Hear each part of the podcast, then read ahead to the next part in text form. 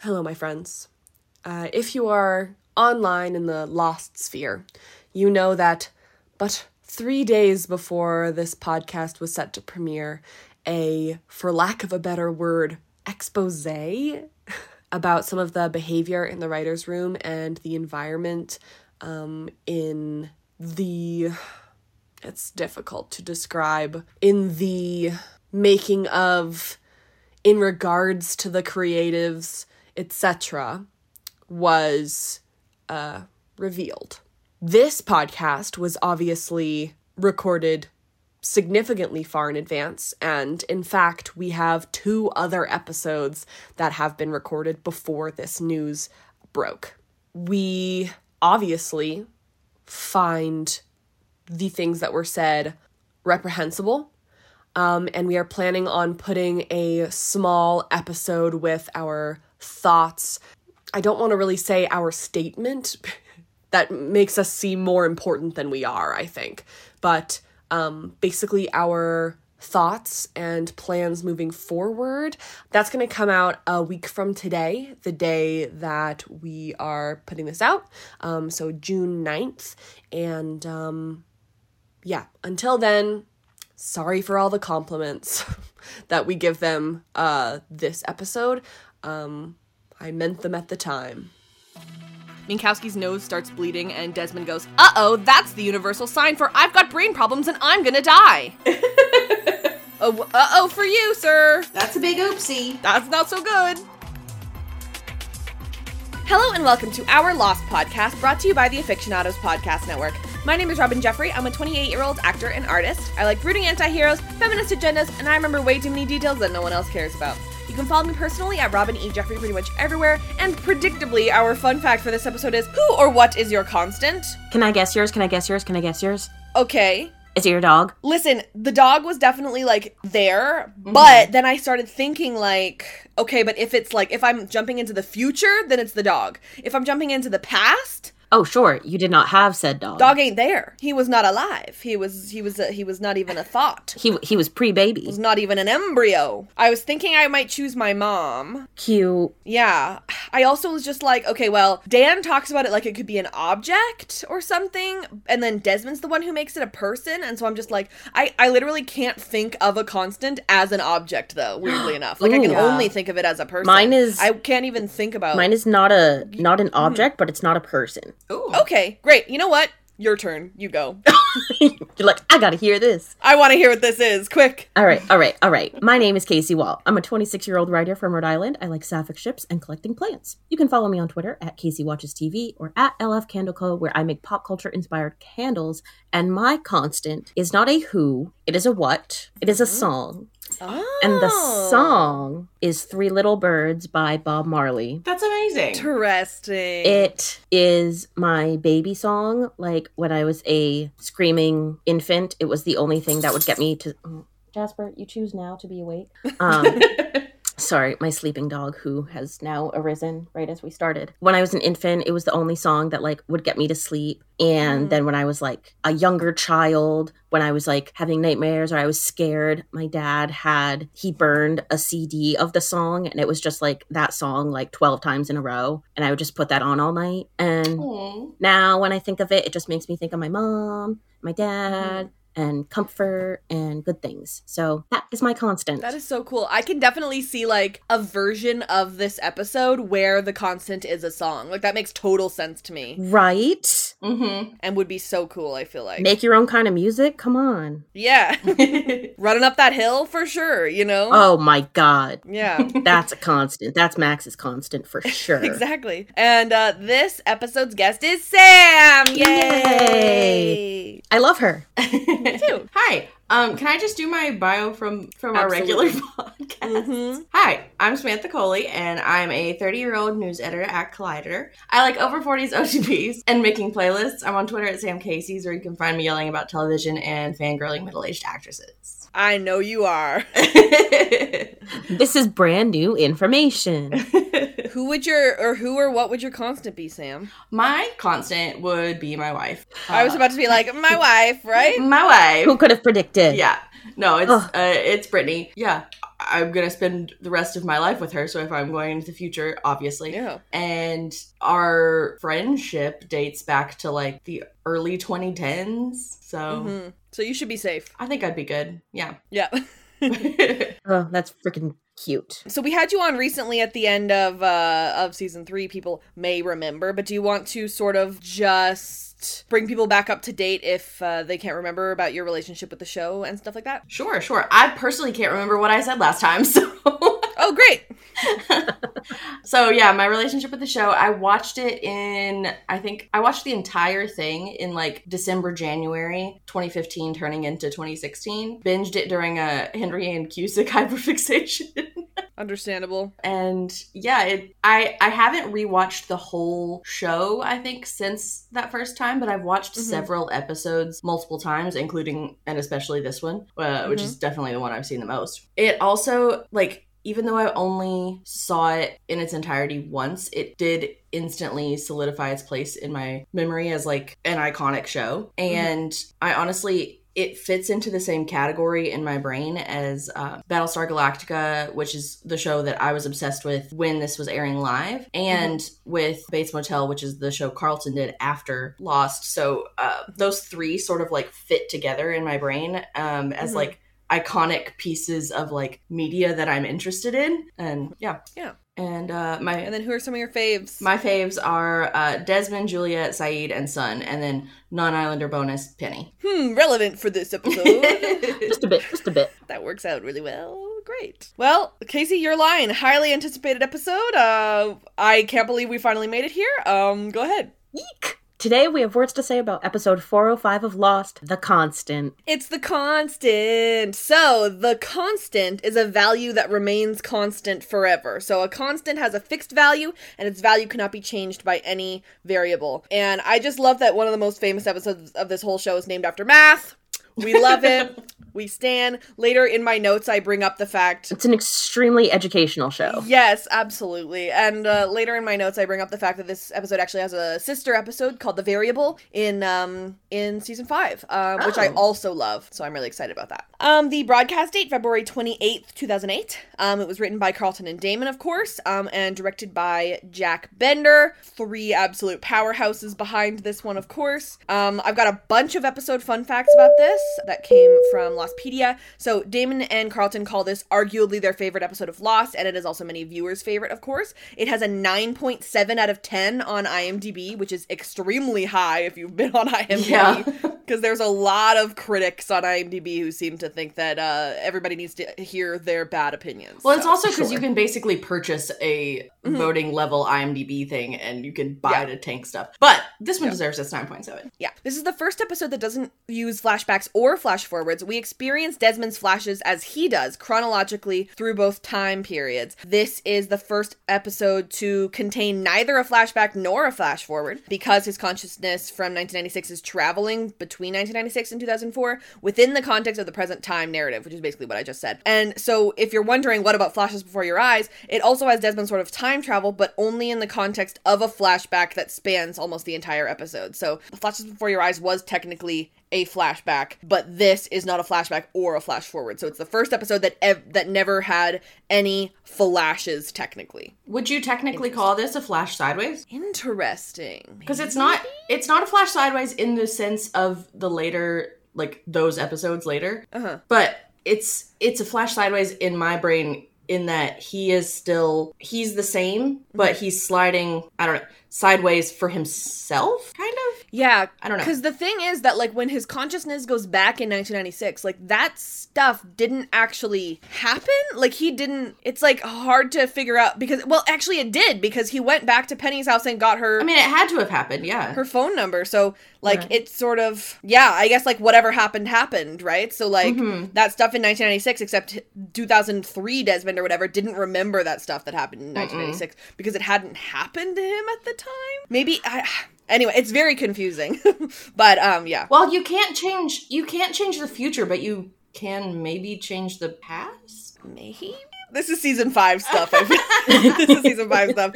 Okay, so this episode also features only two main characters from season one, which is Jack and Sayid. Um, it's the fewest of any episode until Jughead in season five. Um, this episode also features only six main characters, which tied with Man from Tallahassee and goes slightly behind A Tale of Two Cities, Not in Portland, and Stranger in a Strange Land, um, because there were only five main characters in those episodes. And then Dead is Dead is an episode in season six, I believe, and it only has four. So that's the winner for m- least amount of main characters in a whole in an episode. okay, this episode was nominated for but did not win. Stupid. The 2009 Hugo Award for Best Dramatic Presentation Short Form. It was the first time a Lost episode had been nominated for this prestigious fan voted science fiction award since Pilot Part 1 and Pilot Part 2 were nominated in 2005. Also, you guys will be able to speak upon this. Uh, the series finale of Star Trek The Next Generation, which is called All Good Things, features Captain Picard in three different timelines. He becomes unstuck in time, just like Desmond, and um, Desmond's trip to contact Daniel at Oxford is reminiscent of Picard's trip to visit Data at Cambridge. In the commentary, Damon confirmed that All Good Things was a big influence in writing this episode, and Mark Goldman, who was also on the commentary, he's was the main editor of this episode. He states that he took inspiration from the episode's editing style in deciding how to piece together Desmond's time jumps, and I'll be talking about uh, the commentary quite a lot because um, it's a really good commentary. Nice. What are your guys' thoughts on that? Star Trek things. I love it. I love it. I told Robyn earlier, I just rewatched All Good Things this morning. Oh, nice. my, my God, it's it's the same thing. Mm-hmm. But like this was filmed in like what, 80s? When when did? Yeah, uh, late mid '90s. mid 90s all right timeline is all wrong. So like seeing the editing style in that episode and like i mean the editing in the constant is crazy. And then you think about how they were doing that 10 15 years earlier Mhm. it was oh it was just so crazy and yeah it's it's quite literally it's not the same exact story but it's so similar in that like it's picard moving through time and Mhm. unlike desmond though picard does go to the future which desmond doesn't do Mm. but there's so many similarities. He also he does also go to the past though. oh yeah, yeah, yeah, yeah, yeah, yeah. Yeah, there are just so so many similarities, and it was really cool to watch because I watched The Constant last night, and I watched All Good Things this morning, and I'm like, they are siblings. yeah. I uh I totally agree with Casey. Like I rewatched it a week or so ago preparing for Star Trek Picard and you can absolutely see the like roots of what would later become this episode in in Mhm. in All Good Things and like just the the way that they use those transitions like Casey said is so spot on. Like it's it's clearly a reference and they clearly watched this and like were inspired by it. Yeah, I uh I'm a big fan of both episodes, and I think that they both ultimately achieve the same goal. And I think that they're honestly possibly an iteration on the It's a Wonderful Life trope Hmm. Oh yes, because they both serve a like purpose of teaching this person like a lesson about love and that is also like the point of it's a wonderful life is to like look at this flash sideways of your life or of the world if it if you didn't exist and so this is like giving you a flash of like all the different possibilities of your life sort of in all good things and then with Mhm. desmond it's teaching him like what grounds him and what like he values out of life and like his love for penny yeah i don't know i just think it's a Yeah. it's a cool riff on Yeah, that it's very like Ghost of Christmas Past, Ghost of Christmas Future a little bit. yeah, yeah yeah Yeah. Yeah, and it's kind of just like instead of kind And it's Christmas! Oh my god, I didn't even mean to do that. and it's Christmas. and it's Christmas.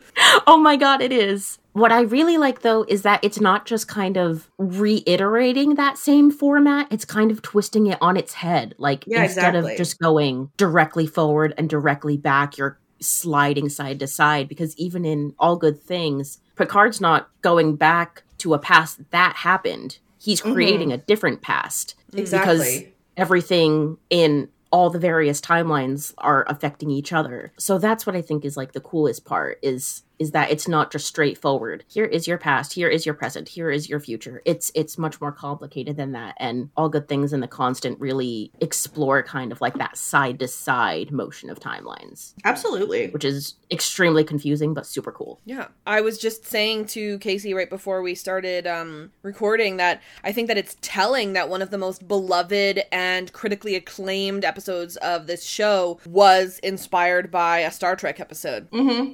Yeah. And I think that's funny because, I mean, I don't know a whole lot about this, but I feel like some critics, not all critics, because some critics know what they're talking about, but uh, some critics probably like think that Star Trek is like goofy and not real television. You know what I mean? And so I just think it's funny that like they can watch an episode like this and be like, "That's art, that's television," and not know that like it was just Yeah. a reiteration of a Star Right. Trek episode. I think that's great. It's like, look at the blueprint. Yeah.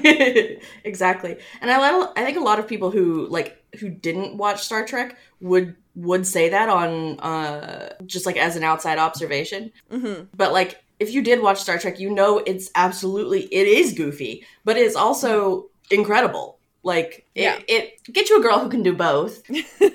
Yes. uh, Um, my recommended reading is any of Sam's Star Trek articles. she will show you the heart of Star Trek and the goofiness. I love you. Get you a show who can do both. And if you're wondering where I can find these articles, hey, there's a link in the description under the Sam section. Hey, thanks. I also did write a note in my like while I was watching that I think we could discuss now, which is that mostly because I think I'm the only- only one that has seen this other show. Hmm. The stuff with uh, Desmond slipping between like timelines and like the transitions of it, I think Carlton Carroll carried over really well to Bates Motel Mm-hmm. because Bates Motel is a prequel to the Alfred Hitchcock Psycho uh, story, and so Norman Bates is a like murderer, but he doesn't know that he's a murderer because he slips into a different conscious where, consciousness where he When thinks he does it. that Gotcha. and he thinks that he's his mother when he's doing it so the i think that i could i could see having rewatched bates recently and then going back and rewatching this one i could see how he sort of carried over that concept in that Mhm. character um just in a different way and in a, to use it differently but it had had echoes of this Gotcha. That's Yeah. cool. That's so cool. It's such a cool storytelling tool. I, d- I wouldn't put it past Carlton to do that. Yeah. yeah Yeah, yeah. There so yeah, there was an uh Lost on Location and in that Jack Bender said that he really worked on guiding Ian's performance so the level of hysteria built. Ian said that he numbered the scenes and like rates them on a 1 to 10 scale of how panicked he's supposed to be.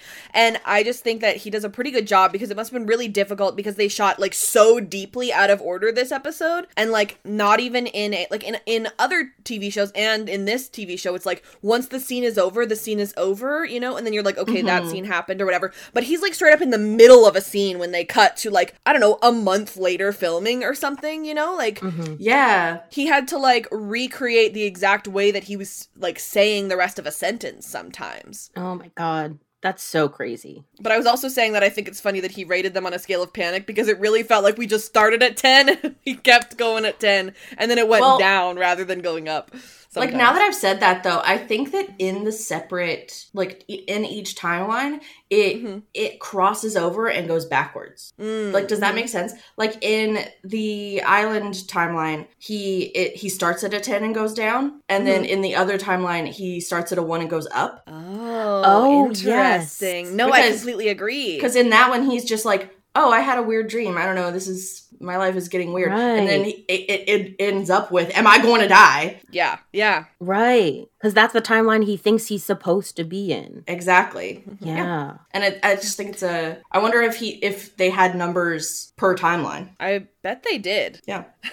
Probably. I don't know. This episode's a masterpiece. We all agree. Before we get into the actual recap of the episode, um, I just had a couple of thoughts from listeners. So, uh, one of the things that I can't, I came up with that I can't believe I didn't bring up last episode, but John brings Ben a book when Ben is a prisoner in a room, and that was like totally a parallel to season two. Super. Um, because like John, he would bring him breakfast, which I think I brought up, but then I forgot I guess, that like he also would bring him books and Ben like wouldn't read them. Which is like exactly what's happening, what, what was happening last episode. Um, and then also, uh, our friend of the pod, Maria, our 402 episode just recently came out for Confirmed Dead. And uh, Casey, David, and I had a conversation about like the Oceanic hotline that um, Frank calls in his flashback and who among the family members of the Oceanic uh, survivors would have called the Oceanic hotline. And Maria slid into my DMs to say, Excuse me, I think Miss Helen Norwood would have called the Oceanic hotline to talk about Locke. Oh, a thousand percent. Yeah, for sure. And I thought that, that was nice t- to bring up. Um, and so now we're going to do our recap. Uh, we're going to cover this chronologically, of course, because it is chronological for Desmond. I think it would have been so deeply weird for us to try to cover this 2004 to, to 1996. that would have been so confusing. Weirdly enough, Sam, the last episode Sam was on was also chronological, which we like hardly ever do on this podcast. So I thought that was like kind of weird. But Sam, you chose this episode, or I think you this was the first episode that was ever like called. Like it was the first one that was ever spoken for. and so shout out. Sam was like, I get in on the ground floor. I literally was thinking about it like the other night, and I was like, I don't even remember when I claimed this, but because it was so long ago. It was six years ago. Thank you so much, past Sam. Yeah, yeah. So we're gonna do our recap, and we're just gonna go ahead and recap the whole thing. So uh, Casey did the first half, and I did the second half. Yeah. All right. So buckle your seatbelts. This is a bit of a long one. I tried to keep it short, but there's a lot of moving parts here. So I did my best. we open with Desmond, Sayid, and Lapidus flying in the helicopter on their way to the freighter. Desmond is looking at a photograph of him and Penny. Lapidus, meanwhile, is flying them directly into a thunderstorm, trying to maintain the precise coordinates Faraday gave him. Desmond grips his seat through the turbulence when he is suddenly transported to his bed in a military barrack being yelled at by his sergeant for ignoring the wake up call. Desmond heads into military drills where he describes a vivid dream of being on a helicopter. Only moments later, Desmond finds himself back in the helicopter, panicked. Sayid asks if he's all right, to which Desmond replies, asking who he is. On the island, Jack and Juliet are trying to figure out why the helicopter hasn't gotten to the freighter yet. Noticing that Charlotte and Faraday are not overly concerned, they pry them for information, which leads Faraday to reveal that time passes, quote unquote, differently off the island. Interesting. More on that later. Back on the helicopter, Sayid is trying to keep Desmond calm as Lapidus lands on the freighter. Once they land, Desmond continues to panic, screaming that he doesn't know anyone or why he's there. He shouts that he's not supposed to be there, instantly flashing back to his military drills. He tries to explain the occurrences to his friend in his platoon, saying that these aren't just dreams. He recalls that he was holding a photo of Penny on the helicopter, and as he makes his way to a phone booth to call her, he's brought back to the freighter where two men, Keamy and Omar, are walking him to sickbay. They lock Desmond in, and as he continues to fight back, he hears another voice in the room. We pan to George Minkowski, who is strapped to a bed and says to Desmond that he has it too. Sayid gets the phone from Frank, and he makes contact with the people on the island. He explains what happened to Desmond, and Faraday seems concerned. He explains that if the people have been subjected to high amounts of radiation or electromagnetism, leaving the island can cause strange side effects. And, well, we know Desmond's story. On the freighter, Desmond meets a doctor named Ray who comes to sedate Minkowski. He asks Desmond about his symptoms when Desmond is flashed back to the phone booth. He makes contact with Penny, who isn't thrilled to be hearing from him, given that he did break up with her unexpectedly and then ran off to join the army. Desmond tries to explain what's going on and begs to see Penny, but she refuses. Desmond finds himself back in sickbay, where Lapidus and Sayid burst through the door with, with the phone. They give it to Desmond so that he can talk to Faraday. When Desmond says that he believes the year to be 1996, Faraday instructs him to go to Oxford. There he will find Faraday. He gives Desmond specific instructions for when he gets there, including some sort of device settings, as well as a phrase to repeat if Oxford Faraday doesn't believe him. Keamy and Omar force themselves through to stop the call just as Desmond flashes back to the phone booth. Desmond heads to Oxford where he finds a young Daniel Faraday. He introduces himself and super calmly explains that, um, he's from the future. Faraday is unconvinced, thinking the whole stunt is a joke. As Faraday begins to walk away, Desmond reveals the instructions that Island Faraday gave him. And when that is not enough to convince him, he says the secret phrase. He knows about Eloise. Bum bum bum. Dan takes Des into his office. He introduces him to Eloise, his rat. Um, he inputs the numbers that Desmond gave him into his machine, using it on Eloise. She successfully runs the maze, even though she hasn't been taught how to yet. Dan says, Oh, hey, thanks for your help. And Des is like, uh, you're supposed to help me. Jumping to 2004, Keamy takes the phone away from Des. Keamy, Omar, and Frank uh, leave Sayid and Des alone with the guy on the bed. He introduces himself as George Minkowski, the communications officer. He reveals that they get calls from Penny, but they never answer them. In 1996, Des wakes after being out for 75 minutes. While he was out, Eloise had some sort of brain problem and died. Des is worried the same thing will happen to him. Dan explains that Des needs a constant, something that he has in both times, to anchor him. Des chooses Penny as his constant, but when he tries to call her, the number's been disconnected. He passes out in a stairwell on his way out. In 2004, Des tells Sayid and Minkowski that he needs to call his girlfriend. Minkowski offers to take them to the radio room because the door is just magically unlocked and open now. In 1996, Des goes to an auction for a journal from the Black Rock. Charles Widmore is there, and in the bathroom, he asks for Penny's new address. Charles gives it to him, but Des passes out before he can take it. Sayid, Des, and Minkowski get to the radio room where it's completely screwed up. Sayid can fix it, but Des needs to know Penny's phone number. Minkowski's brain goes to the past, but it can't make it back, and he dies. In 1996, Des wakes up in the bathroom and heads to Penny's. She's understandably upset because the man that broke her heart keeps showing up to open new wounds. She hears him out and he tells her he needs to know her phone number so he can call her in eight years. She says, Hey, what a weird ass thing to say. she gives him the number and he memorizes it, telling her not to change it. In 2004, he gives Sayid the number and when he calls, Penny answers. He explains where he's been and she tells him that she's been searching for him and knows about the island. They vow to find each other and come together again and the phone line disconnects. Desmond remembers everything now and thanks Sayid for his help. On the beach, Dan finds an entry in his journal that says his constant would be Desmond, which is gay as hell. Ugh, the romance. Beautiful. Love it. so we start with Desmond looking at the picture of he and Penny, um, and Frank is sitting there making sure that he stays on the bearing. On Lostpedia, it said Frank is told by Daniel to follow a bearing of 305, which is a northwest direction. Eko's stick bore the inscription "Lift up your eyes and look north," which was John 305, which Locke later followed as a bearing as well. And Ben told Michael and Walt to follow a bearing of 325 uh, to find rescue. Um, I had recently uh, rewatched Live Together, Die Alone Part 2 with my parents and um when he said a bearing of 325 and i had rewatched this one to do my notes i was like that's a different bearing Oh no. Oh no. so i just like i wonder if that was purposeful like i wonder if it's like the the desmond thing sort of went wrong because he was slightly off oh. like because dan had the bearing slightly wrong because i assume that ben knows what the bearing is like if i was to trust anybody it would be the person who's been on the island for a million years you know Right. so yeah i don't know What what was what's Faraday's bear, bearing again? 305 305 and, and Ben gives them 325. 325. Yeah. That would make sense. Mm-hmm. Because like like you said Ben's been here so much longer. Yeah. Yeah, I think I think that's probably intentional. Yeah, if I was going to guess, I would trust Ben probably. Yeah. like I know Dan's a physicist or whatever, but like, you know, it's Ben.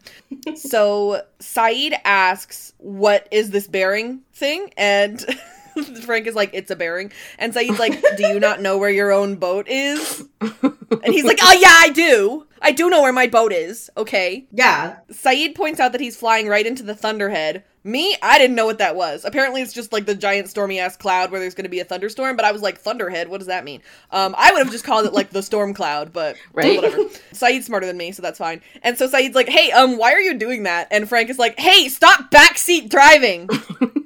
Can you fly a helicopter?" They're literally a married couple. Yeah, yeah.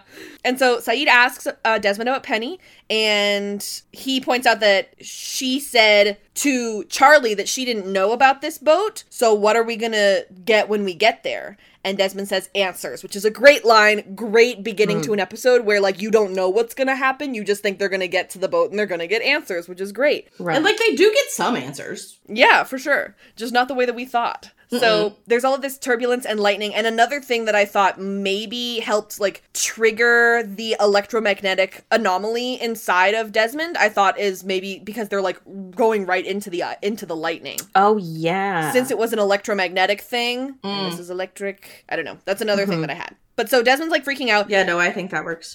snap into 1996 and it's such a great uh, transition of um, like the hand is a really good one. Like all the transitions are so well done. And so he's in bed, short hair, military barrack, and yeah, all of these transitions and everything is why they have like the main editor on the commentary. His name is Mark Goldman. So if you're hearing me throughout this episode uh talk about Mark, that's who Mark is. And one of my favorite things about all of the transitions that I sort of like reiterate every single transition. So I'm just going to say it now so I don't have to say it every single time. But something that Mark really worked on was um the the loudness to silence or opposite.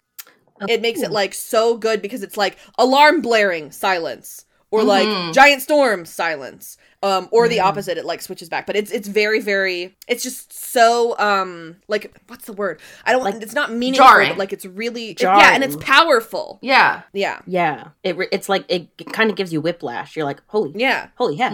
yeah it's really it's really good well really well done um it gets the point across really well Speaking of the editing, I Mm-hmm. I feel like even um I recently watched um Everything Everywhere All at Once and Yeah. it's a multiverse movie, so I can see like even that maybe borrowing some from the way that this episode is edited. hmm Um yeah. Yeah, for sure. yeah for sure so the sergeant is like dude get up and desmond's like sorry i was having a dream and the sergeant's like oh what was your little dream about what are you dreaming about? He's like, oh, I guess I'll be, I don't know, honest. Um, helicopter storm, I don't know. And he's like, well, at least it was about the military. And it's like, right, about that. not not exactly. Yep, I'll just let you believe that. So he says everyone needs to be ready in four minutes. And because of Hume, it's double time. So that means it's regularly eight minutes that they have to get ready in. So there you go for four. Enter eight there. Wow.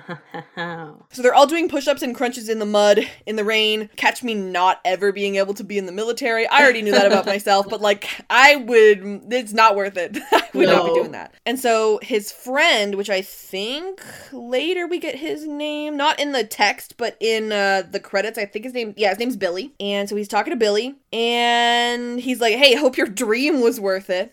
And Desmond's like, I'm sorry. It was just so weird because it was so like real feeling. And the sergeant asks like, what what's going on? He's just like, stop gossiping. So Mark in the commentary, he said it was such a liberating thing to be able to edit in a way which would normally be mistakes, just cutting right in the middle of a scene, cutting to anything. When I first read the script, I was like, this is gonna be fun, hmm and it was fun. Mark, I hope you had a great time. I love that. So Desmond immediately goes back to 2004 and he's like, hey, what's happening? this is weird. Because, like, at least Desmond in 1996 was sleeping at the time. So he was able to be like, that was a dream. And now he's like fully awake and he's just like, I'm confused about what is a dream now. Hmm So they get through the storm, and um, while they're like in the helicopter and everything, they shot this uh, on location at the Hawaii Museum of Flying, right beside Pearl Harbor. And it absolutely killed me to know that because when I went to Pearl Harbor with my family, we went to the Museum of Flying, Oh my god. and I didn't know that they shot there. Oh my god. That's insane. So now I just have to like know that that happened, and I didn't re- relish in it when I was there, which is too bad. But Uh, You got to see other lost locations though then, right? it is true. Yeah. it is true, but I I want to see all of them. it's not the same though. Yeah, well, because like we went to like a little swap meet, or it was like it was almost like a little farmers market kind of that was right outside of that um stadium that Desmond and Jack do the like steps when they first meet Mm. at. Uh, we didn't get to go inside because it was like just like out- outside of. It was like a it was like a farmers market that sort of just encircled the um stadium, just because I guess there's like so much like parking and space just outside the stadium. Mm-hmm. And so like the fact that I I and I didn't know also that that was the stadium either at the time. So I just like I just needed to be better informed at the time. I just needed to be better informed. so Desmond, fully in the air in a storm, tries to unbuckle his seatbelt, and Sayid's like, "Excuse me, whoa, uh, what are we doing?" And Desmond doesn't recognize him. Oh, devastating. Awkward. Yeah. Uh, on Lostpedia, it said the helicopter is in flight to the freighter, but the RPM and oil pressure gauges seen while viewing Daniel's map taped to the instrument panel both read zero, which indicate the engine is turned off. No. Oopsie. Um, it also said this might be a result of the helicopter being struck by lightning on the way to the island. So, like, if we want to be gracious, we can give that to them. But also, it looks like the engine's turned off while they're while they're flying. Oopsie. Sure, it was the lightning. Yeah. So on the beach, um, Dan and Charlotte are like they they've found a way. Not Dan and Charlotte, but like the survivors have found a way of like making hot water, which is really cool. Um, and so they're just sort sort of pouring this hot water. And Jack is like still worried about the phone, understandably. So I'm gonna assume that this phone is like solar powered because I feel like it would be out of juice by now. Definitely. It's been like days and it's like always on. So my guess is that it's solar powered, but I don't see any little solar power Does it have a crank? things on it. Did they have solar power stuff in? I don't think so. I I don't, don't think know. so. Because if it has a crank, I could see that being like a possibility. But I'm gonna yeah, I'm gonna also go with solar power. Google something really stupid. Um, solar energy. When was it invented? oh, good, 1954. We're good. We're good. I was like, I know this is gonna be like the 1800s or some crap, and I'm just like, did they have solar power by 2004? Just gotta be sure. So Jack is like, why haven't we heard from our friends? And Charlotte's like, I can't tell you this enough. I don't know. I literally not don't know. I'm not on the freighter. I don't know. Um, like you heard the same thing we did. Why do you think that I seem to know more than you guys do? And Juliet, good point, says maybe because you're not freaking out. and like, she's so good. Yeah, Juliet's just like, I'm not an idiot. I love Julia and Charlotte. she's so smart because she literally like yeah she notices these things. She's really observant and she just finds like the most biting time to, to bring up the observations that she makes. You know, like she's just like hmm I noticed. She doesn't go over to them late like earlier and it's just like I noticed you're not freaking out and that kind of that's kind of weird. Like why do you do that? Like later she's just like oh I'm here to absolutely destroy you it's so funny. with the observation that I made three hours ago. It's like a she she deploys it so expertly. Like it's such Yeah. a mic drop moment every time she does it. hmm it really is. So they're like, it should have taken taken them like 20 minutes to get there, so why aren't you worried? And Charlotte's like, oh, okay, I'll say a little prayer. So that so that they'll be okay. It's the best. It's just like Dan and Frank go together so well, and I really feel like Charlotte and Miles go together so well, which is really cool. Because Oh, like just they're so similar. Because I mean, Miles does the same stuff all the time. Mm-hmm. So Dan says, "Let's just tell them," and Charlotte's like, "Well, now you have to because like because you Now you've that. made it weird. you said that in front of them and now they know now they know there's something that you need to that we have to tell them we can't take it back now That is a man who cannot pick up on social cues. if i was charlotte i'd be like you did not let me have any agency in that in that in that decision at all by the way just so, just so you're sure just so you know He's so bad at being sneaky. so charlotte's like, Like, I "Uh, that's gonna confuse them just always think about when he was like, "Yeah, you're on speaker. Uh, Jack, can you go to the side so I can have a private conversation?" He's like sorry um yeah and Jack's like, "Yeah, sure. That's not suspicious at all." yeah Oh, Um, so. Charlotte's like, well, let's not confuse them. And Juliet's like, well, why don't you talk real slow and maybe these two literal surgeons can follow right. what you're gonna say. Ugh, snaps. It's so good. All right. They took off a day ago. Why haven't we heard from them? I'm going to tell you again, as I've been telling you all night, Doctor. I don't know. You heard the same thing as I did when we called the boat. What makes you think I know anything? Because you're not worried. Excuse me? Your boat's 40 miles off the coast. It should have taken them, what, 20 minutes to get there? So why aren't you worried? Or should I wring my hands together and whisper a prayer on their Hey, behalf? hey, hey. Come on. Maybe we should just, just tell them. Tell us what?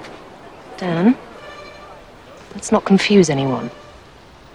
Well, Daniel, maybe if you talk real slow, we'll be able to follow.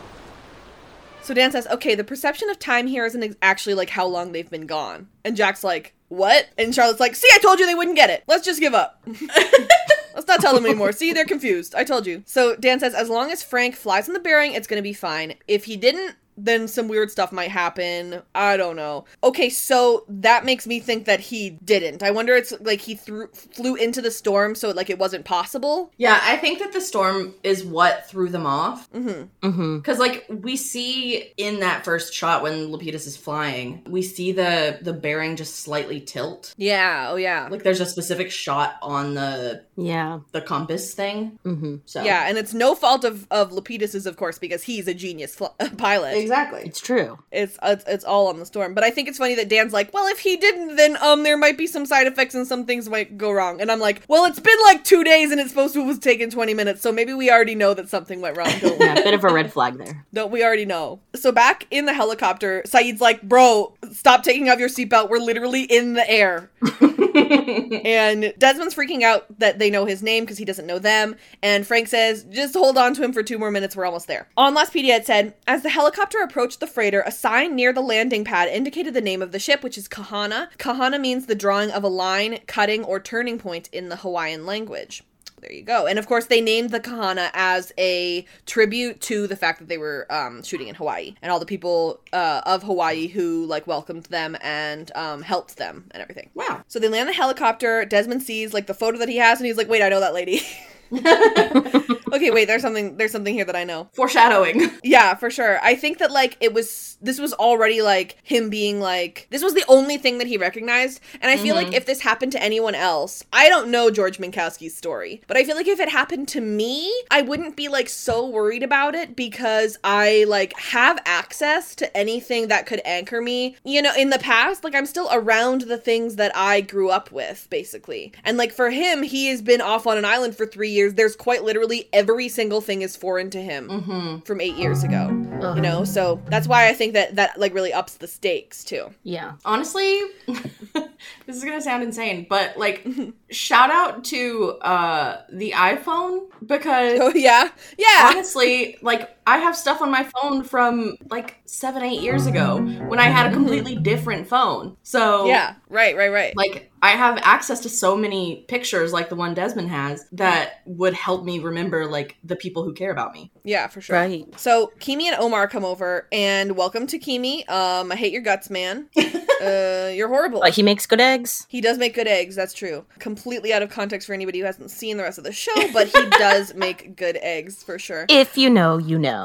if you know, you know. Interesting to me that such a and I don't even think it's a spoiler to say that he's like one of the villains because first of all he's on the freighter and we're already really like suspicious of the people of the freighter, but he also looks like a villain. Oh, huge villain energy. He's like a white man with a with a hero complex, you know? Yeah, he's capital W. yeah, that's the most terrifying thing ever. So like clearly this guy sucks. capital W the worst. Also, he gives Yeah. me like I can't remember exactly what happens with Keamy other than I hate mm-hmm. him and he's awful. Yeah. But him speaking to Sayid gave me such like weird racist vibes. I was like, get a job, stay away from her. yeah, exactly. And like, so it's not even a spoiler to be like, we hate this guy. But I also think it's interesting that he doesn't show up until the fifth episode of this. Uh, Yeah. Of this season, which is Yeah. interesting. And um, Sam and I were recently. I mean, th- this is coming out months later, but uh, we were recently uh, recording on the fifth episode of the season of the hundred of season two, and um, Cage Wallace, who's one of the main villains of season two of the hundred, doesn't show up until the fifth episode. And I had just done my notes for this, and so I was just like, wait, whoa, it's weird that the the one of the big bad guys of the season doesn't show up until the fifth episode on both of these. Weird. yeah, it's a very Yeah. interesting choice. Just a little coinky dink. So Sayid gets his gun, and Keamy's like, "Oh, what the heck?" And Omar's like, "Who are these people?" And Frank's like, "It's survivors of the crash." Well, and he knows that one of them is, and we know from episode 402 that Frank knows every single person that was on that plane, and so like he knows that Desmond's not a not a survivor, and I think that's telling because when he learned that Juliet wasn't one of the survivors, he immediately told Miles. mm-hmm. Yeah. But he clearly does not trust Keamy and Omar, at least for sure. Yeah. Because he's not just like, well, this is one of the survivors of Oceanic Flight of 15, and here's this guy. Not sure how he got here. And this is some guy. yeah, right. He's just like, let's just let's just keep that a mystery for right now. And I think that that is telling that he clearly doesn't trust these guys either. That's I good point. absolutely mm-hmm. agree. And like, it's clear that his loyalties are with the people who are still on the island, and these guys are mm-hmm. just the muscle and like Yeah. not to be trusted. And like having seen him later, like just yelling at Frank about stuff, he like it's it's clear why he doesn't like these guys at all. Mm-hmm. right? Yeah. And even if it's about finding Ben and he doesn't want them to know that they've gotten slightly closer to finding Ben in knowing Juliet, like he definitely doesn't want Keamy to be the one who like gets the glory or whatever. No, exactly. Right. So Keamy's like, "Hey, uh why would you bring them here?" And Desmond keeps freaking out and they're trying to calm him down and Sayid says he's disoriented and calls him his friend, which is really nice, but Desmond, hurtful, says, "I'm not your friend. I don't know you." And if anyone said that to me who I thought was my friend, I would be think about it for a really long time. Yep, crying. I'd be like, this this has hurt me. I Uh, hurt me deeply. I feel like I would immediately jump to something is wrong because like Oh, for sure. I I don't think any of my friends have the audacity Yeah. You know what I mean? But like Sayid has known Desmond uh less longer than I know all of my friends. So For sure. So Damon in the commentary talked about this concept that they have called a shot computer. It's, it's a reference to season two when they get into the hatch and the computer gets shot uh, right at the beginning of season two. And he says if there was no time constraint, we would just we would just talk to Desmond and ask him a million exposition questions in season two. And so they shoot the computer so that Desmond like runs away and leaves, right? And it, it gives them a time constraint so that they only have 108 minutes to fix the computer. And then that way they can't just get all the exposition that they would get throughout the whole season. Mm-hmm. Right. It's a really smart writing thing. That makes sense. And so Damon said, quote, One of the things that, as writers, we were like, okay, so we're coming to the freighter for the first time in the show here in episode five, and you know how we, we always talk about this thing on the show, which is the shot computer, and and this is from season two, which is you would have mindless ongoing exposition unless the characters were in, in w- were in a constant state of crisis. So we were basically talking about when they go into the hatch and it has to be explained to them that they have to push this button every 108 minutes. We're like, if Desmond has all the time in the world to explain that to them, the scene's just going to go on and on and on and on and on. So we should shoot the computer. So there's a crisis going on. It has to be repaired in 108 minutes, and that way all the exposition happens on the fly. And in this case, we're like, if they just land on the boat, they're just going to ask these guys a million different questions about who they are and why they're here. We need a shot computer, and our solution was Desmond himself would be the shot computer. He's the crisis. He's going crazy because he's jumping between. He doesn't recognize any of these people. So you know, all these guys, Keamy, who you're meeting for the first time here, all That's the questions, yeah, all the questions that you want to ask Omar. them. You Keamy. can't. Yeah, Omar. Omar.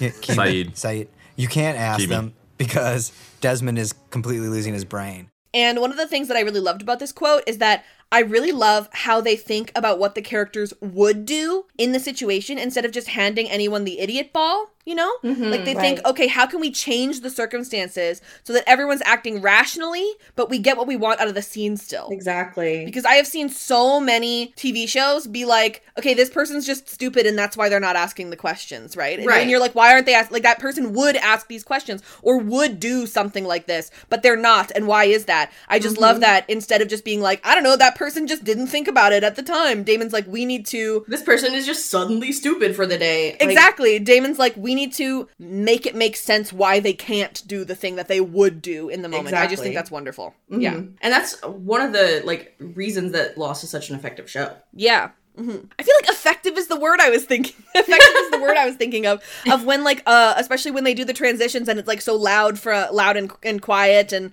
all the things and especially when they have like a hand or a phone that's really transitioning from the place. It's just really effective. It is. Yeah. It's really good editing. That's the word. Yay. Effective. Yay. So Keamy says, okay, when did this start? Frank says, when we hit some weather, M- might be like maybe because I couldn't stay on the vector. I don't know. He's like, I bet Frank is like, but I don't want to say that because I'm a really good pilot and I don't want anyone to think I'm a bad pilot. Exactly. Frank loves being a pilot. So um, Keamy and Omar try to go to Desmond, but Sayid tries to stop them, which is really nice. Sayid's like protecting him um, because Sayid can tell that these guys are terrible just immediately. So Keamy says, "What's your name?" He says, "Sayid." Okay, we're gonna take your friend to the sick bay, and Sayid's like, "I want to come," and Keamy Well- says, "We're gonna let the doctor look at him first. Okay, like he'll be good. We're, I promise." And then Desmond keeps yelling. I bet that um part of Sayid's instincts here is because he is also former military and these guys are like US military vibes. Yeah, right. Yeah. And so I would also be immediately sus if I was him. Yeah. And they're like fully, and you can kind of tell because they're on this like private, they're not there for any sort of like government reason or anything. Like they're there on this private expedition sort of thing. Yeah. So that makes them fully, um, what's the word? It's the, the, the military guys who go and do like private jobs and get paid for it. Like mercenaries. Mercenary. Mercenaries. I knew it started with an M. Yeah, they're just fully mercenaries, and you can tell just based on context clues as soon as you meet them. I feel like. yeah. They definitely um don't have rules to play by. exactly. Yeah. So in 1996, um, Desmond basically is like, I'm not supposed to be, and then by the time he gets to 1996, he says here, and it's really cool. They do the like camera shot move in the same way. It's it's very very good, very effective, and um, it's really good stuff. Everyone else is still doing crunches, and the sergeant is like, "What is with you today? Why are you just standing up in the middle of our drill?" So he makes everybody run 10 kilometers, and Billy is like, "Dude, I'm gonna kill you. I'm gonna kill you, and then you'll be dead. I don't do No, that's so fair. And if I was Desmond, I'd be like, yeah, I get it. yeah, I get it. I'm really sorry. I, I, I don't know what's happening. So on last Lostpedia, it said that this is slightly a reference to Slaughterhouse 5. So Desmond confides his vivid dreams to his military friend Billy. Billy Pilgrim is the main character in Slaughterhouse 5, the second chapter of which begins with the narration Listen, Billy Pilgrim has come unstuck in time. Huh. Uh, so that is a reference to Slaughterhouse 5 because, of course, Desmond is getting um, unstuck in time as well. Cool. So Desmond's talking to Billy, and Billy's like, hey, uh, what's happening? And they're like loading up a truck or something. And Desmond's like, ah, you think I'm gonna be crazy. And he's like, I already do. So just tell me what's going on. So he says, This morning I left. I was on a boat and then I came back here. And Billy's like, Are you trying to get thrown out of service? And we know that he does based on the season two finale, like in the future. mm-hmm. We never get explicit confirmation of what it was that they threw him out of the military for, but we do know that it was dishonorable, which is why he was in prison for a little bit because he was Right. dishonorably discharged. So I tried to look it up on Lostpedia to see if there was any information, and Lostpedia said Desmond managed to reach the rank of a lance corporal before being dishonorably discharged and serving time in the Southway Garrison military prison for failing to follow orders. So his exact offense is still unknown. I think it would have been really interesting for this to have been his discharge is because he was doing this. I mean, I don't think he does enough to be like dishonorably discharged, but No. um yeah, we never learn what his uh the actual reason he was dishonorably discharged was. I wonder if he like refused to kill somebody. Yeah, maybe. That would that would um it was definitely like something to do with his cowardice because that's like extremely a Desmond thing. Yeah. Yeah. I, I wouldn't be surprised about that. I feel bad for Desmond's like, I'm not gonna kill somebody and then accidentally like causes a plane crash, kills 300 people, and he's like, ah, Oh god. Oops. oopsie. so uh, Billy's like, okay, well, is there anyone that you recognized on this boat? Which honestly is a really good question, and thanks to Billy, like Billy's actually taking him like seriously, and it's really helpful actually because he needs it for later. Mm-hmm. And Desmond says, Yeah, actually, there was a photo of, of me and Penny. And so he's like, Okay. So he's immediately going to get up to go call Penny about this. And this dude bumps into him, knocks the change out of his hand, and he's like, That's for this morning. And you know what? I'd probably be pissed too. Yeah. I can't be mad at this guy for being mad at Desmond. But then as soon as he bends down, to get the coin, he's back on the freighter. Mm-hmm. So cool. And the and of course the sound of the rain is the loud to quiet transition there. Yeah. I love how in the beginning here it's like instantaneous that he slides back and forth. So like in he- even though he's spent several minutes to hours in the other time for him in 2004 it happened instantaneously so like Right. Yes. they're like struggling with him and he just all of a sudden like bends over but mm-hmm. as the the episode goes on he's out for longer and longer in both Yes. areas so i just thought that was like interesting because they established that sort of in a few minutes with george too Yeah, let me go down because there was this whole thing about um about this about George and um Desmond. Give me one second because this is a perfect time to talk about it. Okay, so according to an interview with producers, while Desmond's past consciousness was traveling between the past and the present, Minkowski's present consciousness was traveling between the past and the present. And I spent a whole bunch of time when I was doing these notes trying to figure out what that meant, but you're totally right, Sam. Des fully passes out in 1996, at least Yeah. at, at, at some point. But it's just a weird blip for him in 2004. But Minkowski is passing out in 2004. Yeah, I think that it's I think it's also an indication of how much longer this has been happening to Minkowski Yeah. because he's further along and like obviously like dies from it. Um Mm-hmm. spoilers for the rest of this episode. Um Later this episode, yeah. but he like Desmond's like trying to wake him and he's like catatonic and then Mm-hmm. we don't see that happen for Desmond until much later in the episode when he's Yeah. with, when he's with Faraday mm-hmm. and I I feel like I assumed that it was only happening in one place, but he does seem to like get right back up. No, because he's like passed out in the phone booth too, huh? Yeah, he passes Yeah. out in the in the phone booth. He passes out in de- uh, the stairwell. Oh, he passes right. out in the bathroom. He passes out. So it's lots of passing out in the Okay. 1996 storyline. Yeah, yeah, I just that is a very good explanation then of why it only happens in one half. With Yeah, the- and then as soon yeah. as Desmond starts passing out in 2004, which we see when he's in the like phone room with Mm-hmm. Sayid after George has died, then you're like, oh crap, it's getting worse. now we're in trouble. Yeah, yeah, and yeah, that's a good point too. Is that just like in 1996, it's hours. Like he travels all the way to Oxford. He travels all the way to this um auction house. He travels all the way to Penny mm-hmm. within the time that he gets back. But it's just a blip in 2004. Yeah, for sure. Yeah. So Desmond's reaching down for the coin, but it's not there because it's he's in 2004 now, and they all think he's falling over, so they're like, "Whoa!" And Desmond's like, "I'm so confused because I it's like I'm not actually here, and I don't know which one is real, like which one's a dream." And I, I mean, I get it. I would. It makes total sense why that would be confusing, and and Yeah. and that's also a good point, uh, uh, a testament to your point too, Sam, is that like he starts at a 10 and he goes down. You know, it starts being a little bit more normal for him and he gets a little bit more used to it but obviously still confused. Yeah. so desmond's like uh, i can't tell if i'm actually here. And keamy's like i promise you are so let's go. Uh, let's get you looked at. And keamy's like actually being kind of nice. And i'm like it's obviously a fake out. He's horrible. Like you can tell just from the look of him. It's such a you can tell but just by context clues this guy sucks. It's such a sinister like approach too because he's like, Mm-hmm. "Oh, I'm not going to hurt you. I'm definitely going to murder you later." patronizing. Yeah, for Yeah. sure. He's just like, this poor guy's confused, especially after knowing that Keamy has seen what happened to Minkowski, too. Right. Yeah. So Desmond's like, who are you? And he introduces himself. I'm Keamy. And like, I know him as Keamy, but I also know that his first name is Martin, which is really weird. really weird to think about that his name is uh, Martin. And this is Omar. So Keamy's from Vegas and Omar is from Florida. And Omar says that the last port that they were at was Fiji. So we're in the Pacific somewhere. They take Desmond into the sick bay and they're like, okay, relax, buddy. We'll go get the doctor. D- don't worry about it. And he slams and locks the door.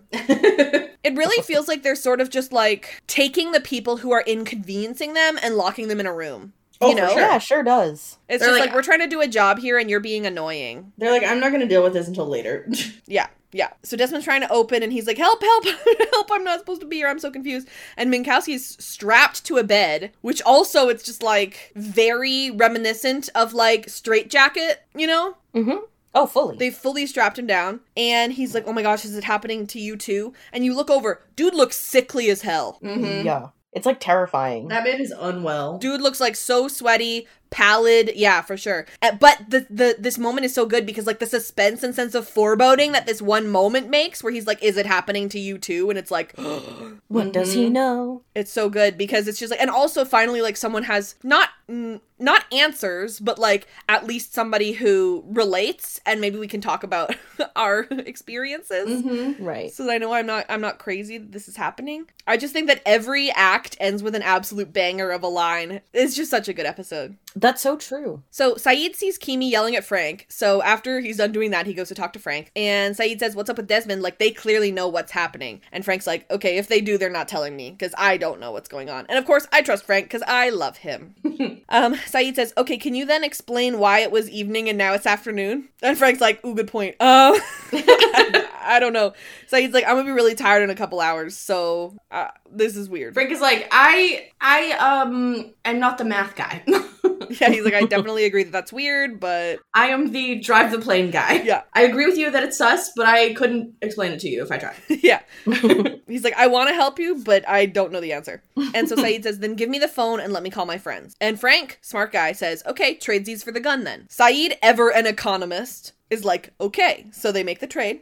Mm-hmm. And Frank says, okay, hear me out on all this, you guys. So Frank says, okay, do it fast and don't call Baghdad because they only call each other. And so when I heard this, I was like, ah, Frank, come on, man. I love you. Do we need to do the casual racism? Mm-hmm. I want to love you. We don't want to do this. Mm-hmm. So then I went, where is Baghdad? Because I was like, I didn't know where Baghdad was. So I was like, oh man, random Middle East city. Like, come on, we don't have to do this racism stuff. And it sort of reads as that, right? Yeah. However, however, I looked it up and Baghdad is the capital of Iraq. Yes. And Jack told him Sayid was from Iraq. And so I was like, is dude just casually dropping his Iraq knowledge? Because I did not know that.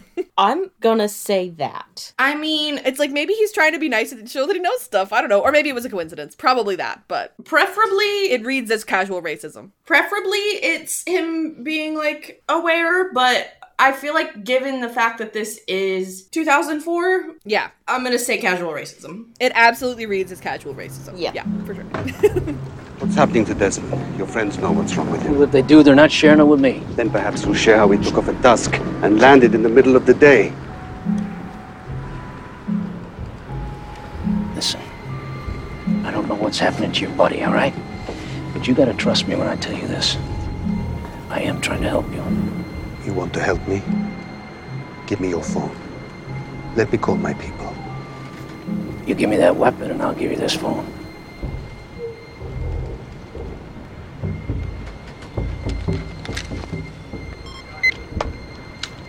Be quick. Don't go trying to call Baghdad. Those phones can only call each other. So Damon in the um, commentary said that the Washington Post did a March Madness bracket of lost characters once. Iconic. And Desmond won. As he should. And I just wanted to say Fascinating. that I wish that he had won ours too, and I have regrets. And I'm, and I'm really sorry. And I literally entered a fugue state, and I'm really sorry. I have a lot of regrets, and I'm really sorry. Ugh. like uh, we have to live with ourselves every day knowing that we did that. I know, I know, and I and I'm really sorry. Um, if you guys didn't hear that, we put like a bonus episode out a couple months ago of us doing a March Madness bracket, and I regret uh many things that I did there, and I'm really sorry. Same. I did not fight. As always, really sorry. What kind of fugue state were you in?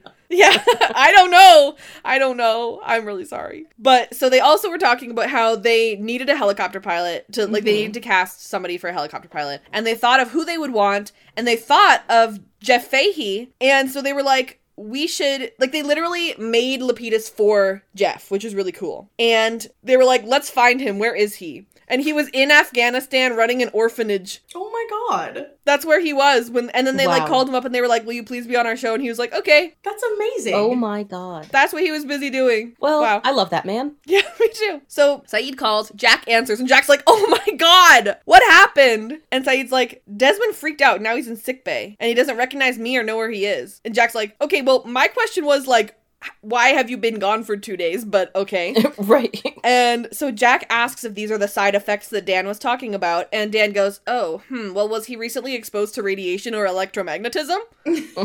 and Julia and Jack just look at each other like, uh. Jack and Juliet are like, I don't know. And I'm like, Yeah, he was. Significantly. Are you dumb? Yes, he turned the yes, he turned the the failsafe key, and that was like fully how he got his like magic see the future powers. Yes, It blew his clothes off.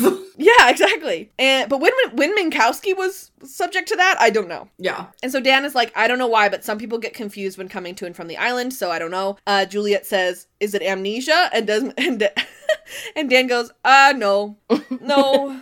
No, no. No, it's not that. I don't know. So back in the sick bay, Des is talking to Minkowski, staring off into space, and Desmond's like, "Hello." Um, Minkowski comes back, and he's like, "I was just on a Ferris wheel." And I just wanted to say, this guy does an incredible job of being gone and coming back. Oh yeah. Like his eyes are out of focus, and then there he is. Like he does a really good job. Yeah. That's so true. Fisher, I think his name is Fisher Stevens. I'm pretty sure is his name, and he's great. Good mm-hmm. job. I love Minkowski. He's one of my favorite little minor characters, and it makes me so sad that like as soon as we see him, he immediately dies. But yeah. Yeah. I love Minkowski. I think he's great, and I wish that we got more of his like story and like where his brain went. I know that would have been cool. I want to see him on a Ferris wheel. I wonder which Ferris wheel. Yeah, me too. So the doctor comes in. His name's Ray. Um, remember him. He is going to be important later this season. He gives me the creeps. I feel like I also hate him. Yeah. I don't think he does anything that like I feel like he just seems unethical. actually I don't remember that much. Yeah, he's kind of creepy. He's kind of creepy looking Yeah. for sure. I'm like, this guy would do performance perform things without my consent. Like Yeah, that's fair. 100%. as a doctor. Like he's doing tests Yeah. that I didn't say that he could do. Yeah. Precisely. So Minkowski's like, oh my god, Ray, look, it's happening to him too. It's not just me. And it's gonna happen to all of us once we get close to this stupid island again. And Ray's like, okay, stop talking. And like he's wasting their sedatives on Minkowski because no one will hear him out and they just think he's annoying and a burden, and so they just like get rid of him every time he starts yelling, I guess. It it's sure not great. It's sad. it it sure does read as quite ableist. Yeah. Mhm. Yeah, absolutely. So Minkowski's like, no, please, no, and he does it anyway. And Desmond's like, hey, whoa, um, what, what is happening? Please don't do that to me. And he's like, okay, let me just check your eyes. So he does. And he asks his name. It's Desmond. What's the last thing you remember? And we're back to to 1996, and it is. Pouring rain, so we've got that silence to loudness again. And Desmond looks up and he sees that dude who bumped into him just walking away. So clearly he doesn't lose any time here, like we were Mhm. talking about Yeah. and he didn't and he also didn't um pass out during this one and and like the one the last one he didn't pass out he just like stood up instead Right. of doing more push-ups i guess so he picks up his coins and he calls penny and she's annoyed which i get and he's like i'm in trouble i'm confused can i please see you and she's like uh you dumped me and joined the army you think I give a crap about you? Like, you know what this is? Do you guys remember? I it was it Flash Bef- Flashes Before Your Eyes? No, I think it was Catch Twenty Two, where Desmond goes to see Ruth, who he was engaged to, and then he br- didn't show up to the wedding and joined a monastery. Oh yeah. And then Penny's like, hmm, really feels like we did that again. You dumped me and joined the army. So Feels a little familiar. just saying. I really feel like, hmm, this is interesting. I don't know if they were trying to make this parallel at all. They probably were. But I think it's interesting how the way he spoke about the monastery in Catch 22, where he says mm-hmm. that it was like a religious moment where like somebody, he like had fallen down in the street because he was drunk or something. I can't remember. And then a, a, a monk had come to him and said, like, do you need help, brother, or whatever. And that's, of course, why Desmond says brother. And it was sort of like a religious moment for him where he's like, oh my gosh, I have to go with him. This is like what I'm meant to do. I think that some people, and sometimes to their detriment, mm-hmm. think of the military as a sort of religion and something that's going to like save them. Oh yeah, hundred percent. So I don't know if that's exactly what they were trying to say, but it was something that just came into my brain. That's so fair. So she's like, I don't know why you think I give a crap about you. Uh, he's like, please, please, Penny, I'm so confused. And she's like, Yeah, you are, you are. That's for sure. So he says, No, please, listen, I have two days leave. Can I please come? And I really think that if she had just said yes, all of this would have been fixed. He would have just shown up. And he wouldn't even need to talk to Dan, Mm-hmm. you know? But she is so fair, so valid of her to be like, pass, Yeah. Yeah, right? bye. Yeah, for sure. And like, because this is 1996, Penny. Like, sh- why would she have any reason? Yeah, absolutely. And I think it's interesting that she literally changes her number because of this. Mm-hmm. Like Yeah. the next time, like it happens within two days that he goes and tries to call her at Dan's office because he only has two days leave. Yeah. So she like immediately changes her number because of this. Mm-hmm. Ugh. So she says, haha, no, and also I moved, so don't try and come to my house. And he's like, oh, where did you move? And she's like, I'm super not telling you. I'm not telling you. please leave me alone. And he's like, no, please. He goes, no, please, I need you. But before he says, I need you, it, it goes to 2004, and instead he says, I need you to Ray, the doctor. And Ray's like, oh my god. me? Really? Okay. We just met. Yeah. so he's like, wait, did something just happen to you? Desmond's like, yeah! something did just happen to me. So Frank and Sayid come in, and Ray's like, what the heck? this is my doctor's office, which is a smelly, gross, musty room. Get out. and he's like, Frank, you shouldn't be in here, especially with this guy. And Frank says, Faraday is calling and he wants to talk to Desmond. And Ray, it's so funny to like, we meet these like little freighter people who we love, and then mhm. we get to go onto this freighter where all of these people know these people that we just met and have so much more context for them than we do. Mm-hmm. So this line is so funny to me. It's like such a passing line, but the part where he's like, Faraday wants to talk to him, and he's like, Faraday is not talking to him. no. it's so funny to me that that they all have way more context for Faraday, and he's just like, no, no. So Sayid's like, too bad, and Sayid like slams the guy into a wall, and he's like, I'm just trying my best, please. so the doc starts an alarm, and Desmond takes the phone, and Dan says, Hi. I'm Daniel Faraday. We met yesterday, but you probably don't remember. And Desmond's like, huh? And Dan's like, oh yeah, it's bad. it's like, yeah, it's not good. What year do you think it is? And Desmond's like, what? It's obviously 1996. And everyone in the room and probably everyone on speaker is like, what? They're all like, uh, he's not well. Um, this is I don't know if it's like a direct parallel, but this does also happen in All Good Things, like the first thing we see. Oh, tell me. It Just Uh-huh. like the the first the way the episode opens, the first thing we see is Picard like running frantically out of his room and being like, "What year is it?" And then Yeah. I don't know. They they Deanna's like, uh, are you good? they use like, "Bro, what what kind of nightmare are you having?" Yeah. I like am spending this whole podcast laughing because I can't stop thinking about how crazy everybody thinks Desmond is. it's so true. Things that everyone's like, what? So Dan is like, okay, where are you? And Desmond's like, I don't know, like a sick bay or something. I was brought to, on a boat. I uh, that's I think. and Dan's like, no, sorry, where are you in 1996? And Desmond's like, oh, Camp Millar, Royal Scots Regiment. I'm near Glasgow. And Jack tries to intervene, probably because he thinks this is weird because he never believes people ever when they are having like mental issues. And I just think everyone's probably just like, Dan, why are you like enabling him? But like Dan knows. He knows You know? exactly what he's doing. Yeah. And so Dan says, okay, when it happens again, get on a train and go to Oxford University, Queen's College, physics department. It's so lucky that he was within train distance to where Daniel is. Because what if he was just like, I don't know, I'm in L.A. Dad would be like, Right. ooh, uh, I don't know, give me a call. I don't, I don't know. On Lostpedia, it said the Queen's College, Oxford, does not have a physics department. Oh my god. Instead, the University of Oxford has various physics subdepartments situated throughout the city. Um, so yeah, this physics department doesn't exist. I think it would be so impressive if like they know it doesn't exist, but Faraday is just there doing experiments. And he is the physics department. he is just the entire physics department. Yeah, yeah. So Faraday says, You're going to find me. And like I said, just damn, every act ends with an absolute banger. Like, that is Mhm. such a good moment. Hello? Desmond. Desmond, my name is Daniel Faraday. We met yesterday before you took off, but I'm guessing you don't remember that. Am I right? Took off? What? Desmond, we don't have long to talk, so I need you to tell me what year you think it is. What do you mean, what year do I think? It's 1996. All right, Desmond. Desmond, look, you, you gotta tell me. Where are you? Um, I- I'm in, I'm in some kind of sick bay. No, no, no, not right now, Desmond.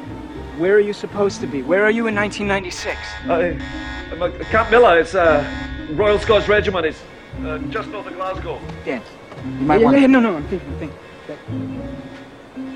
Desmond, listen.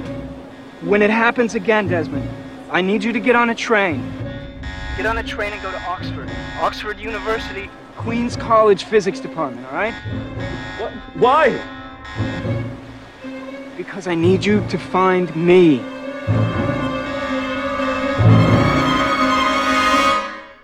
It's so good. Mm-hmm. And it instantly like makes you so intrigued in Faraday as a character. Because you're like, Mhm. what the heck does this guy know? Mm-hmm. Turns out it's a lot. Like, we already knew that we were doing time travel stuff, you know? Mhm. And, um, like, this absolutely cements it in, in hard sci fi, this Oh, time yeah. travel stuff, you know? Yeah. So Carlton said on the commentary that they constructed Faraday around uh, Jeremy Davies uh, rather than making Faraday and then searching for someone to play him. And uh, I feel like I can tell. I really think that's a, a reason why the characters are so meaningful that, like, um, Faraday and Lapidus in particular were crafted for the actor. Oh yeah. That's Um, so fascinating because literally when I was watching the episode, I was thinking he does such a good job of just Mhm. like you can literally see the wheels that are turning in his head and he has just Ugh, like yeah. this this kind of crazed but like so intelligent kind of demeanor about him and I was thinking like Mm. I don't think I've ever seen Jeremy Davies in anything else Mhm. and I can't really imagine him in anything else cuz like yeah. how how does he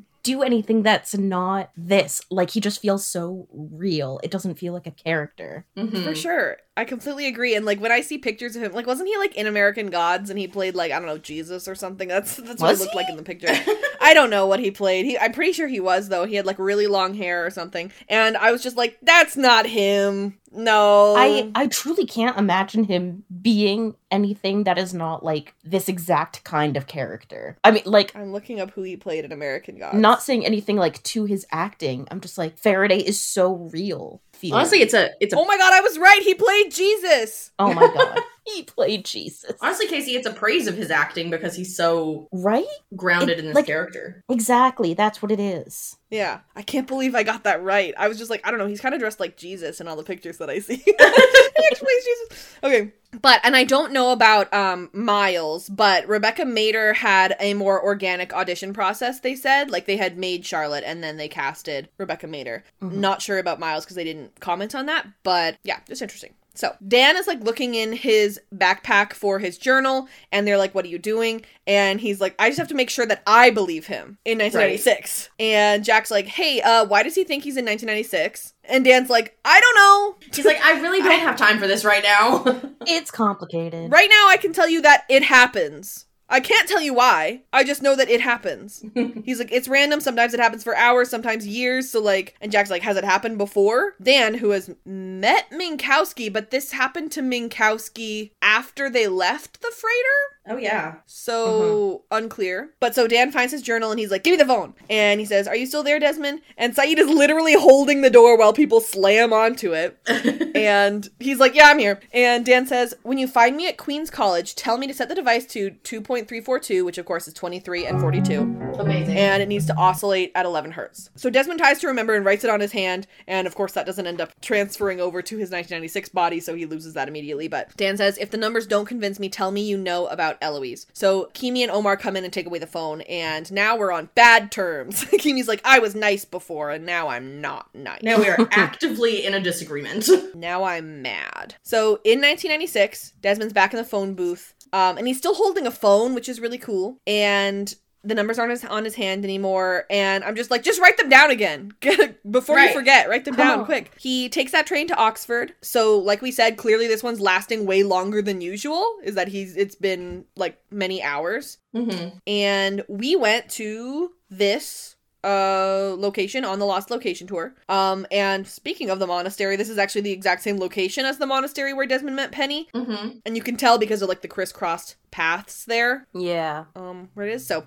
that's pretty cool i cried when we got there on lostpedia it said the dog seen at oxford university when desmond find, finds faraday is the same dog used for the painting in jacob's cabin Huh. What? this is lulu It's all connected. and she is jack bender's dog Oh. Um, or at least she was, and now she belongs to costume designer Roland Sanchez. Oh, that's so cool. Why Jack Bender gave her to Roland, I do not know, but I love you, Lulu.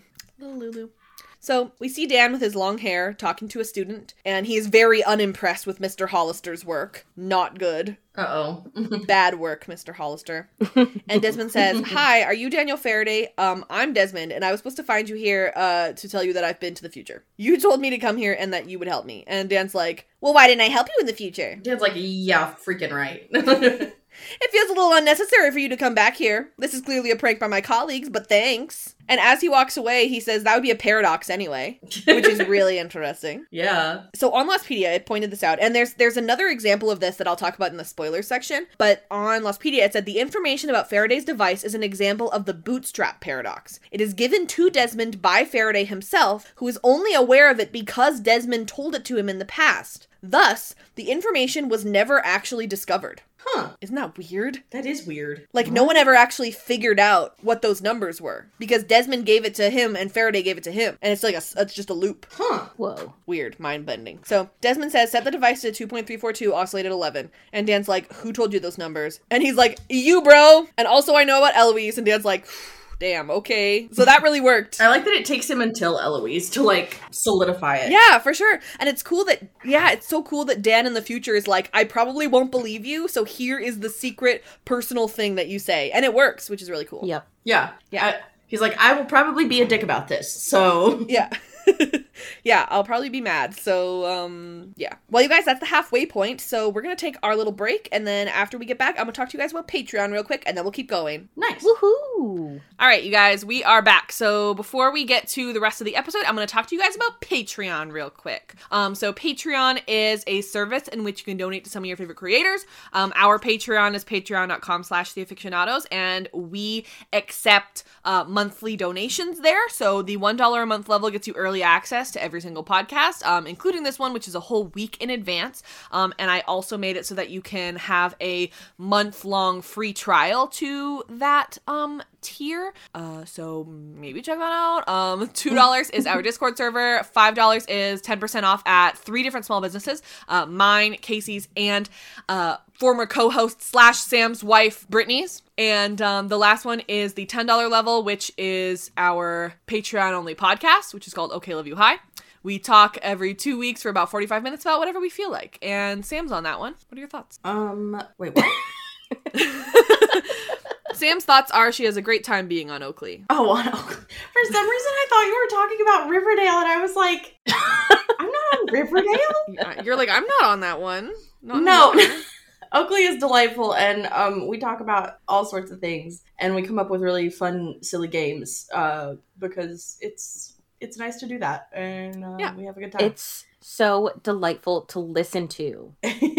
I'm really excited about our next one. I'm Me too. really into um the last did you do one or two? Maybe just one where you guys guess what bracket you're doing? Oh yeah. Oh yeah, we did a we did a uh, draft in Yeah. which one person didn't know what we were drafting and had to guess. That was so funny. fun. And I cannot believe, I just got to tell you guys, I cannot believe how close Brittany was I know. on her first guess. And then she just went back and back and started doubting herself. Oh my God. It Yeah. was so great. Yeah, great. So if you guys want to check that out, feel free to do so. That's at the $10 $10 level. And I know I said that was the last one, but we actually have a $20 and a $50 level. Those are just like thanks for helping us. Like a $15, $20, I think there's and then the but that one's just thanks for helping us enjoy all the things that previous tiers get. So hey, if you want to join that one, you can do that too. At the $50 level, you get uh, producer credit, and we say thank you in every single um, uh, credits of every single podcast. Um, as you can tell, nobody's in there. But if you wanted to, Oh. you could. I want to be that one person.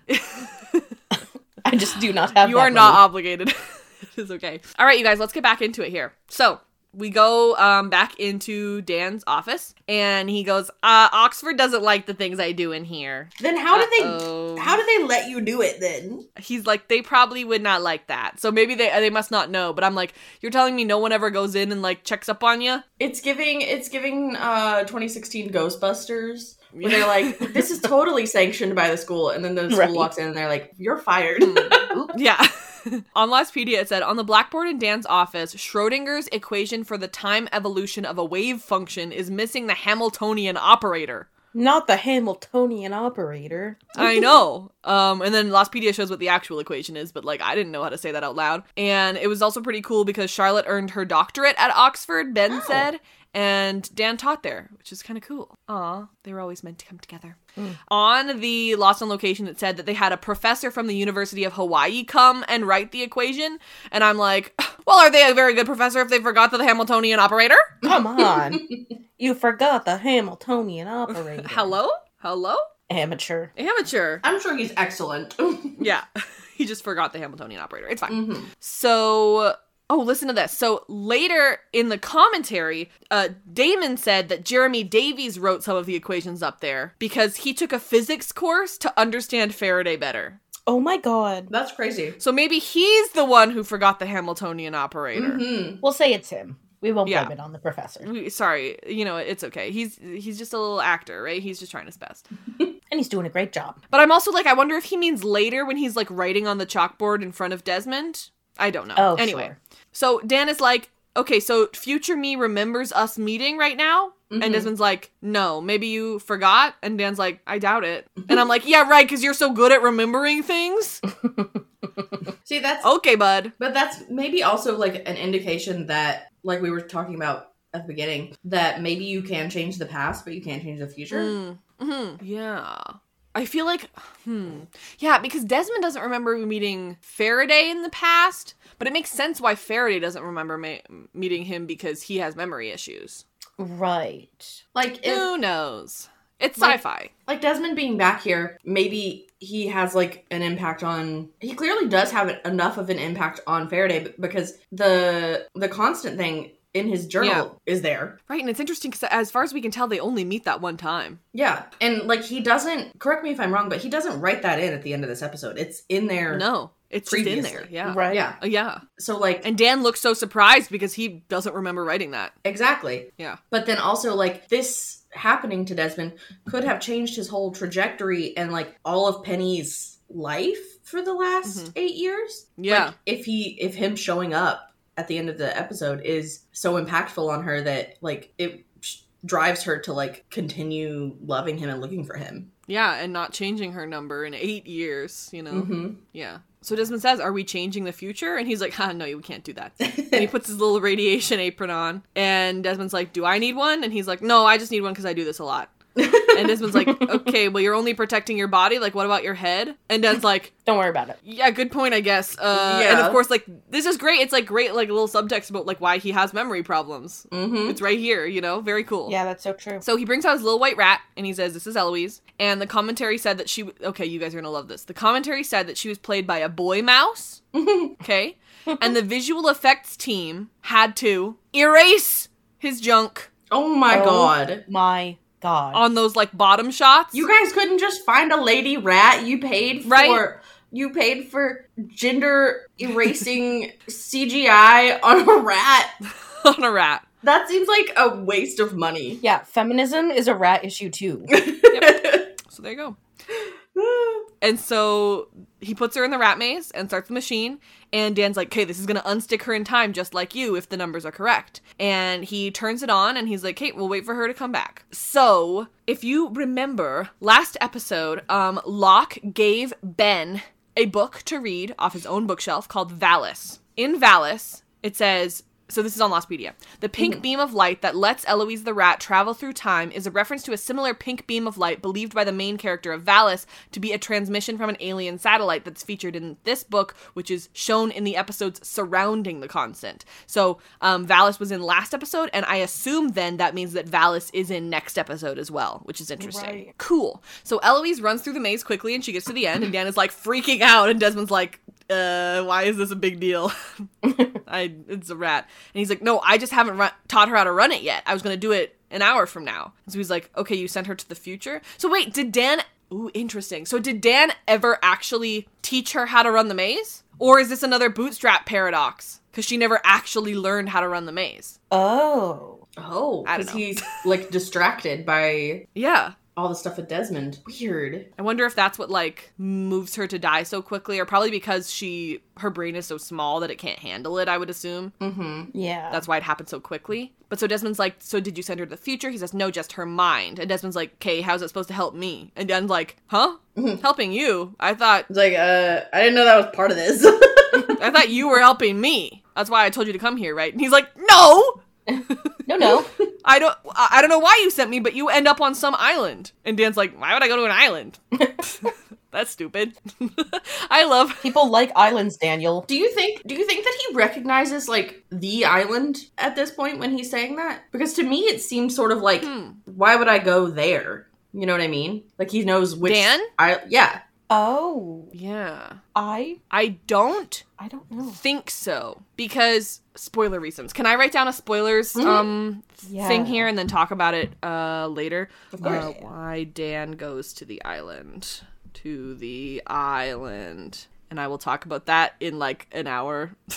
there we go. Okay. I also think it's really interesting to see the difference between the mannerisms and personality of Dan in 2004 and Dan in 2000 or Dan in 1996 because this mm-hmm. Dan feels like he has more confidence and like he's just more poised. I feel like the like Dan on the island is so like bumbling and like really submissive. I feel like. I feel like this Dan also though doesn't care about people as much. Hmm. Yeah. Hmm. Mm-hmm. Like I feel like he has more to lose I kind of gathered that too. on the island. Like this guy Yeah. is just like a kind of pretentious nerd doing Mhm. things that he knows no one else understands. Yeah, for sure. He's just like, I'm too smart, so nobody else can be my partner because nobody else gets it. Exactly. Yeah, but it's so funny that he's like, why would I do that? Yeah. like Dan on the island would be like, "Oh, um, okay, cool," and this Dan is like, "That's stupid." but I also think it's funny because like it reminds me of that joke that Charlie made in Flashes Before Your Eyes, where uh, Desmond's like, "I know you because we are on an island," and Charlie's like, "We are on an island. It's England." and aren't they on England right now? Like they're they're at in England, so he he's They were at Oxford, yeah, so he's like, "Why would I go to an island?" I'm like, "Babe, you're on an island." it's called England. You're on an island, babe. Yeah. So Dez fully passes out and goes back to 2004. Um, and they once again do that silence to loud because the um, alarm is blaring. Mhm. And yeah, it's just great every time. The silence to loud thing. It's effective. Wink.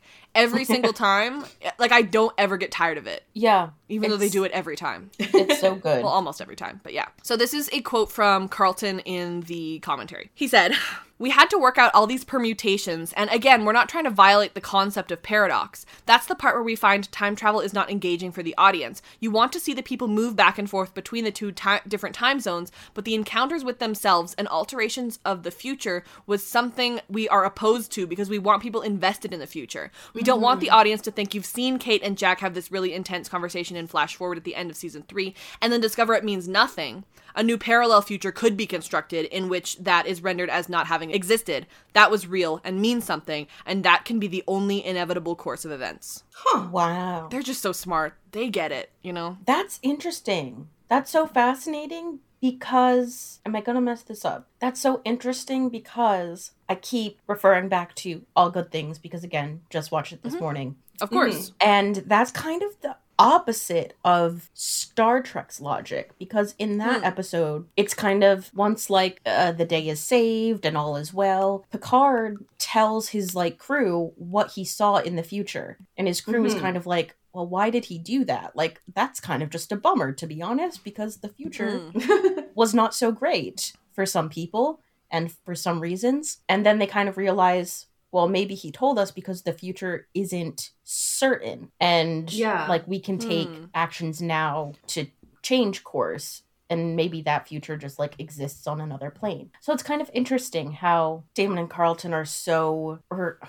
do you know what I'm trying to say? Like they're Oh. Yes. they're more focused on the future that you've seen so far does happen. hmm Uh, I don't know how Well- to articulate what I'm saying. I think that I think that part of what you're getting at is because Lost itself over the course of 6 seasons tells one one story that like is it's it's not entirely told linear, linearly but it is a linear story. So like Mhm. there is an arc of events that happens and like even though they happen out of order they all happen and they all mean something. And with this episode of star trek and that series of star trek it's not telling like there is a linear story but it's episodic like the series itself Right. so all good things is one contained story whereas lost lost's contained story is its entire like catalog i guess Yeah,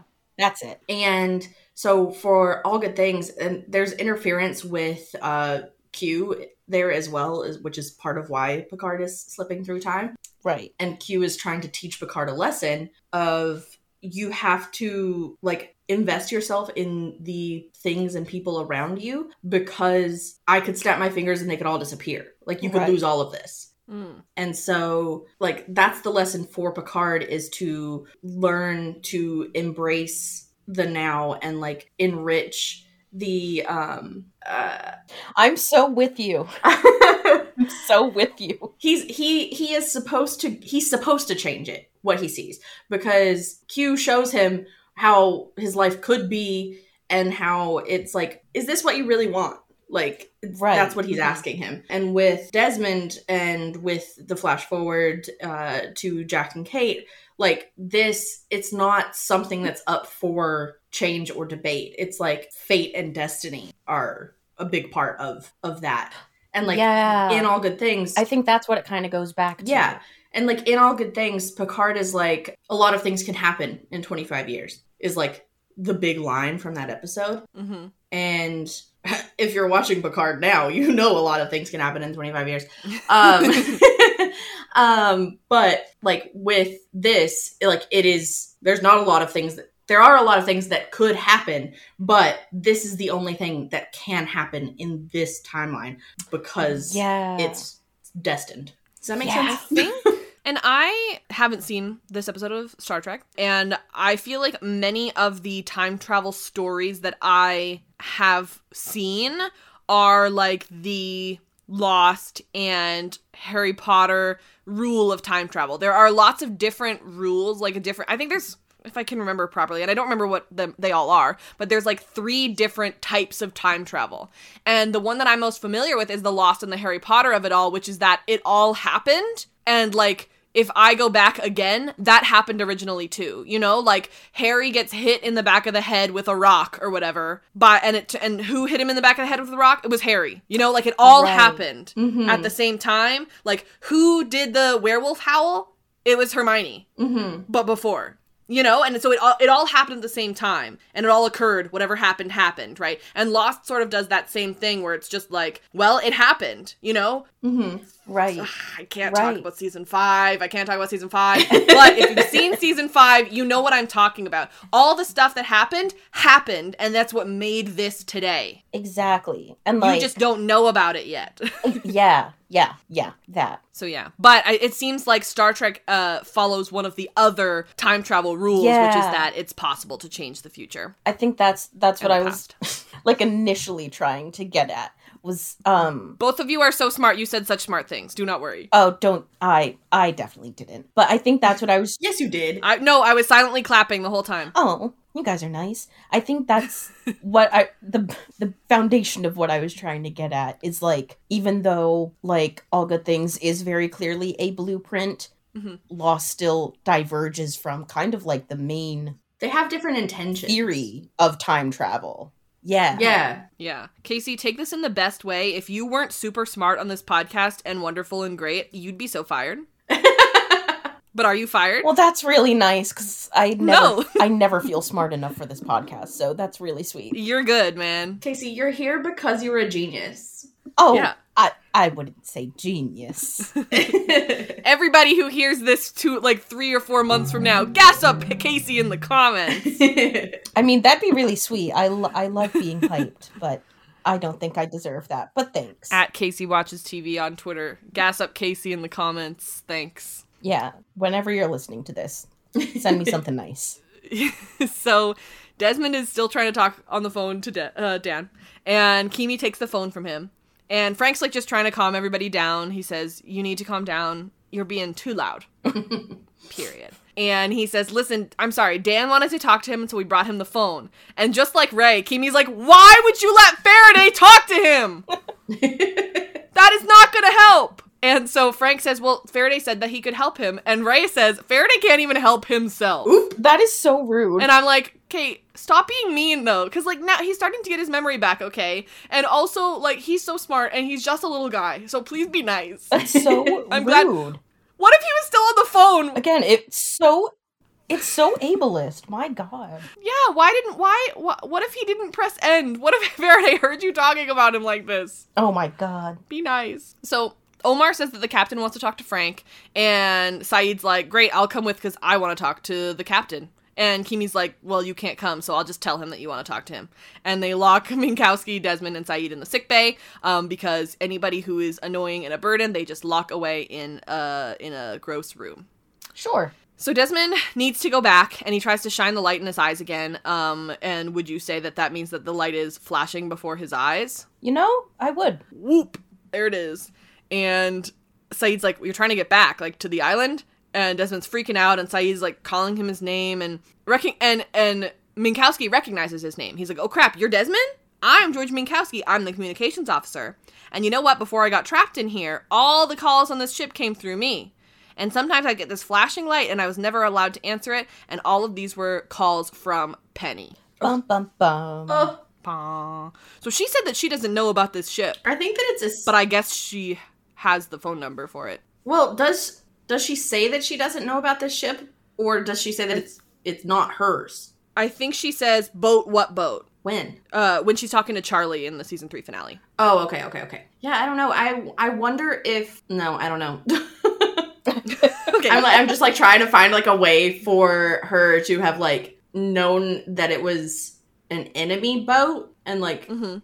I don't know Right, yeah. why she's trying to access it. Yeah. Well, clearly like even though it's not Penny's boat, it has something to do with Penny. Right. You know, like there's definitely something going Mhm. on with Penny. On uh Lostpedia, it was pointed out that I mean, we know all over this show they name characters after different philosophers, different scientists and stuff. So I'm here to talk to you about Hermann Minkowski. Um, he was uh, alive 1864 to 1909, and he was a German mathematician. Um, the space which is named after him is a mathematical construct in which Einstein's equations for special relativity are perfectly solvable. Specifically, this so called Minkowski space is a description of four dimensional space time. Uh, wow. Oh. I don't know anything about that, but sounds cool. Yeah. um, smarter guy than me. and then, so on the commentary, Damon uh, commented on Minkowski, and he said Minkowski was absolutely essential for this story because this is another tentative, successful time travel story. The function that Q played in All Good Things, which is there, is which is there is someone who is undergoing and understands the same events as our protagonist. Faraday can speculate as to what's happening to Desmond, but Minkowski knows what's happening to Desmond emotionally. Yes. Hmm. It's fun that da- Damon was just like, and here's exactly how I got stuff from Star Trek. I love that. Oh, so good.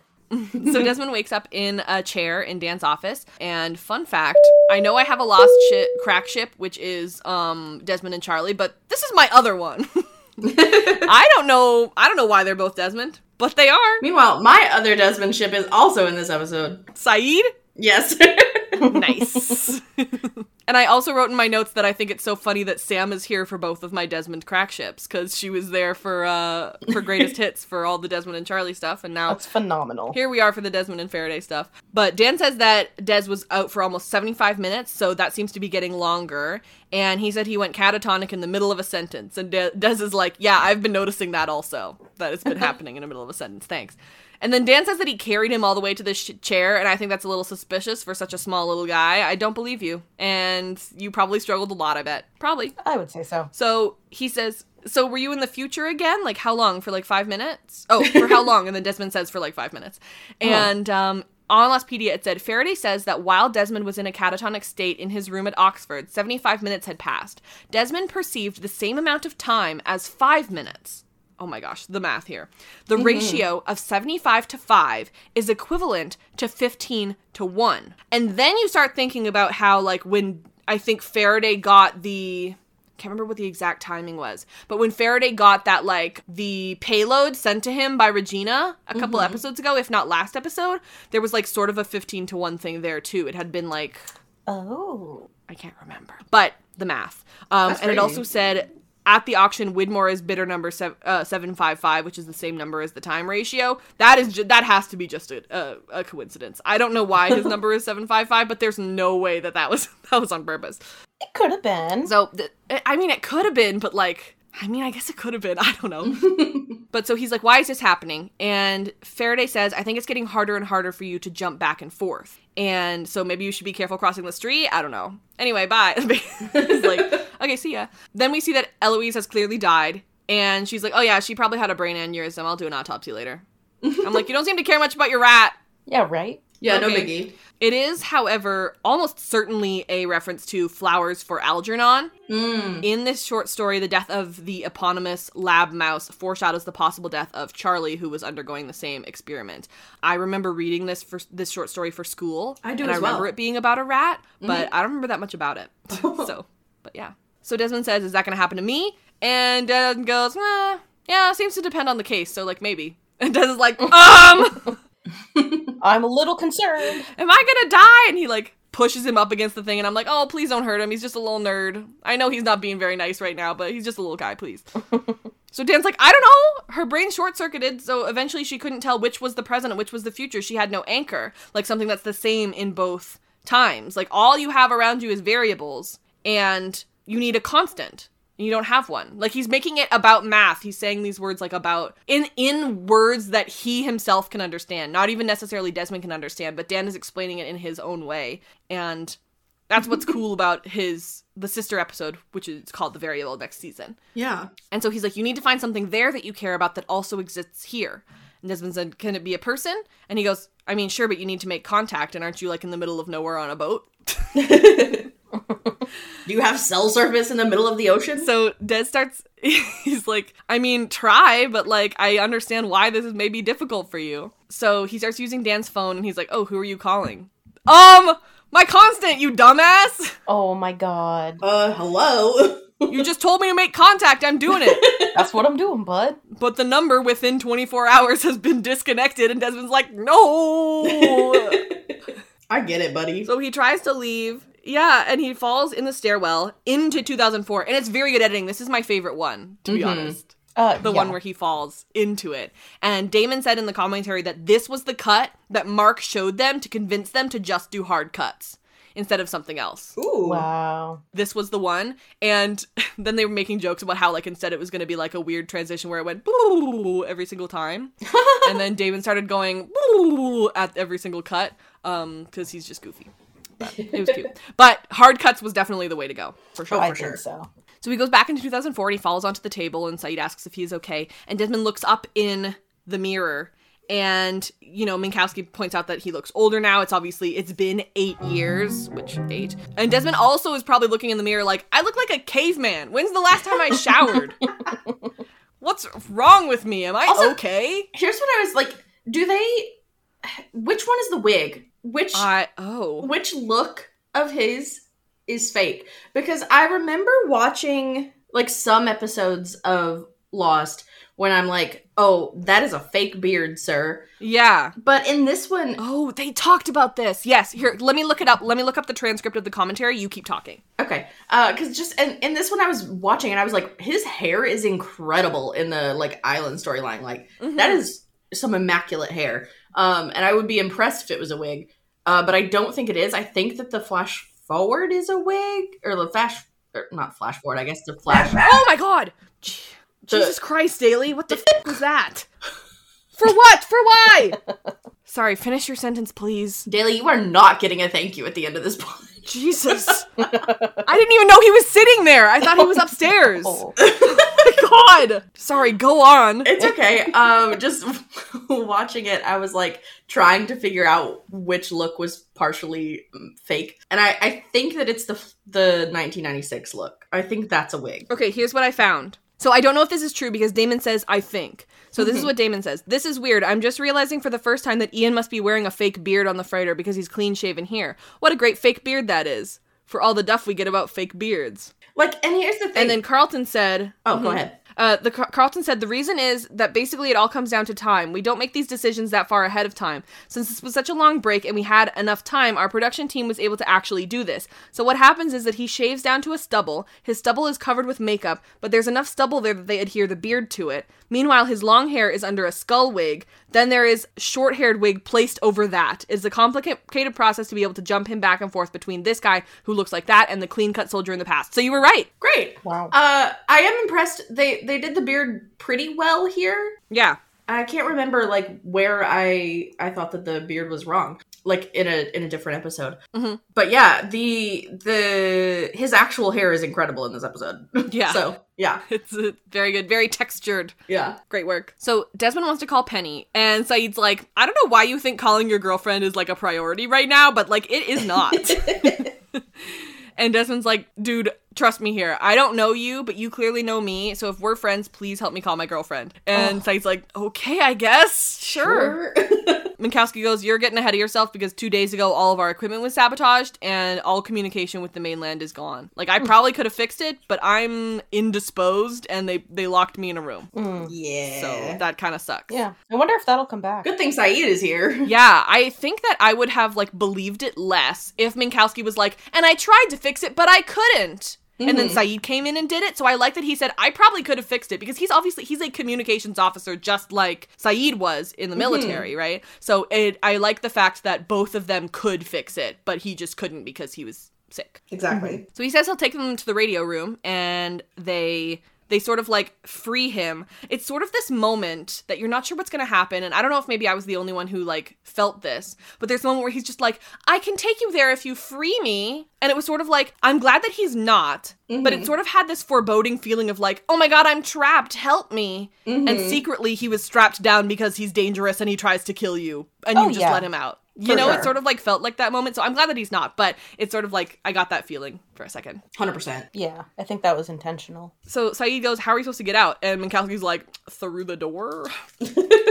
Because it's mysteriously open now. And he's like, Wow, you guys seem to have a friend on the boat. And, you know, Sayid and Desmond don't know that, but uh, it's clearly Ben's double agent. The audience knows that. Mm-hmm. Minkowski's nose starts bleeding, and Desmond goes, Uh oh, that's the universal sign for I've got brain problems and I'm gonna die. uh oh, for you, sir. That's not so good. That's a big oopsie. and Desmond like goes and gives him like a little Kleenex and like sweetly cradles his head like a baby for a second. It's so tender. I know. I was like, what's going on here? And Sayid says, let's go. But then he gets um, snapped back to uh, 1996. And it's interesting because this time they couldn't do the like loud to quiet thing like they Mhm. usually do when there's an alarm blaring, when there's water running, when there's when it's raining or whatever. But this time, Giacchino does it with the music. Ooh. So it still Mhm. happens. It's that the music just cuts and it's really cool. It really is. It's is. so cool every time. They're so talented. So talented. Ugh, so good art. So Desmond wakes up and he leaves the stairwell, and it's a good thing nobody like came across him in however long he was Just laying there.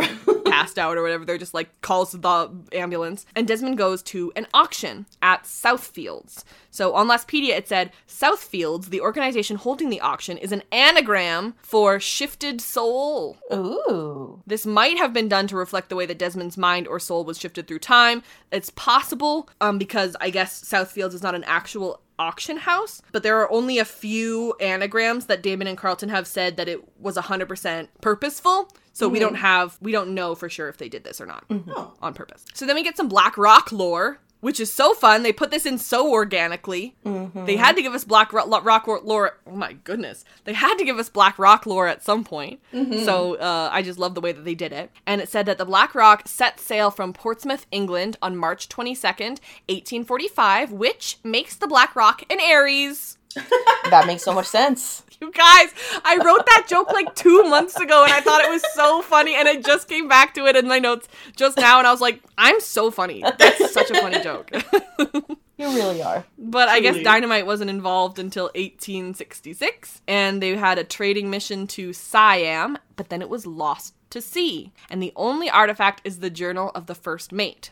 It was taken by pirates and found off the coast of Ile Sainte Marie, Madagascar, seven years later. So, seven years after the Black Rock left was 1852. The content of the journal was never made public. Only the family of the seller knows anything, and the family oh, oh and the seller is Tovard Hanso. Hmm. So, the Hanso family is one of the only parts of Lost lore that is m- the most unclear to me. Ooh. Whenever Yes. we hear about the Hanso family, I'm just like, mm, yeah, Dharma stuff.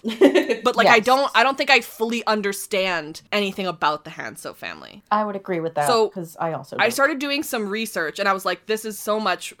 this is so much work into the Hanso family when they just talked about it for one second. But what we know is Magnus Hanso is the name of the man who owned the Black Rock originally. Alvar Hanso founded the Hanso Foundation, which financed the Dharma Initiative, and then they also control the Apollo Candy Company. Huh. Oh. So that's what we know about the Hanso family. Fun fact that I found on Lostpedia. In J.J. Abrams' film, Mission Impossible 3, the Hanso Foundation received a special thanks in the closing credits. That's Oh. crazy. That's a fun fact. Huh. Well, that's cute. So then I did more.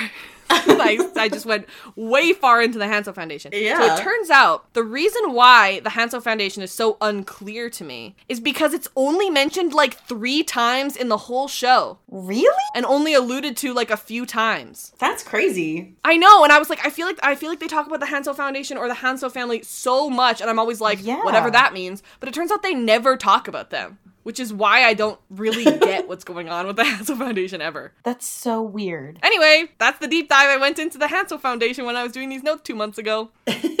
nice. There you go. So anyway, back to the uh back to the auction. The lot number for it is 2342 numbers. Um and it starts going to it starts going for 150,000 pounds, which is 15, but then it goes up to 160,000, which is 16. There was a little uh actually, which is during the auction, bidders can be seen using laptops that did not exist in 1996.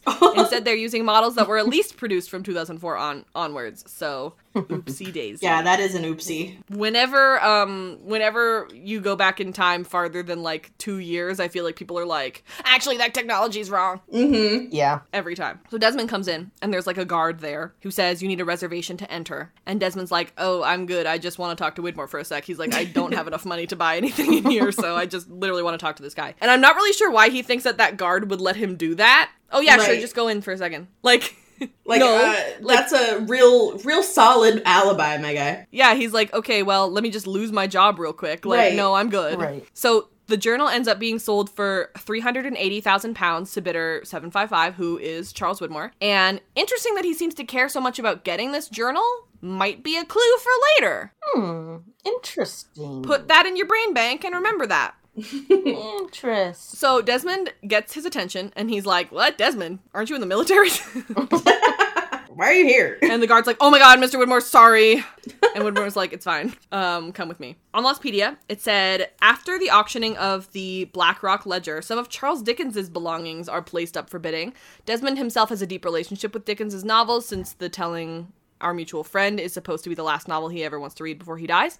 So, um, just like you know, Charles Dickens and Desmond. Nice. So we go into the bathroom and Widmore is fully peeing in front of him.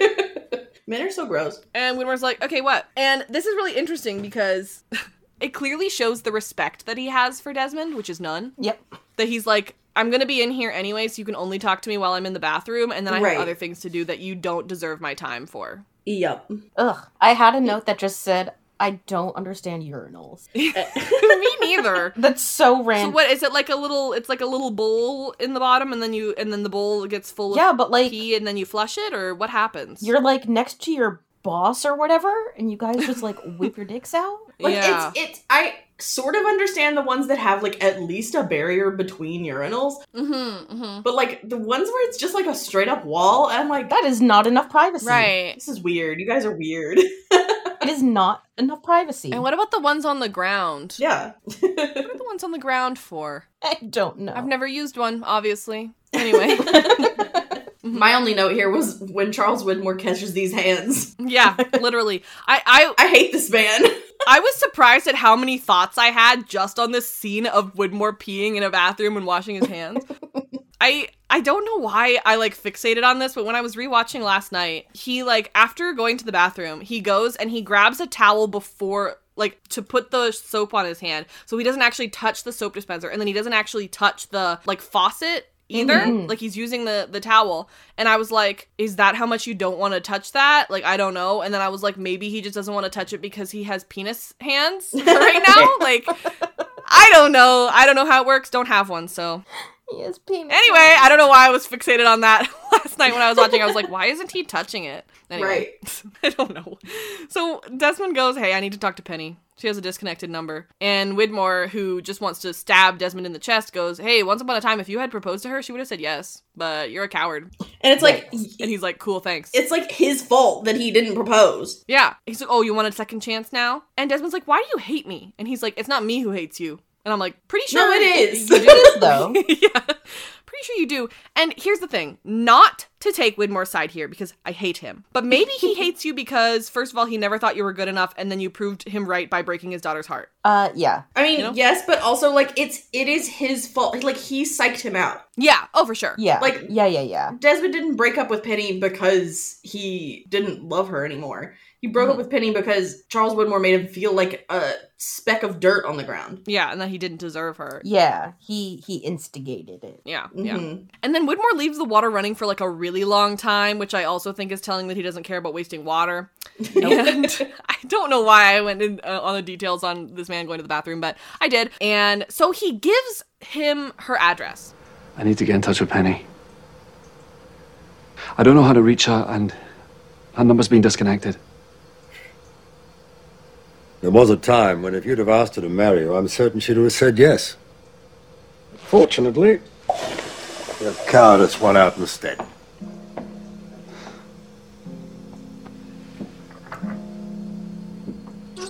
I take it you've had second thoughts. And you'd like her to give you another chance. Why do you hate me so much? It's not me who hates you. Here's her address. I'll let her tell you herself.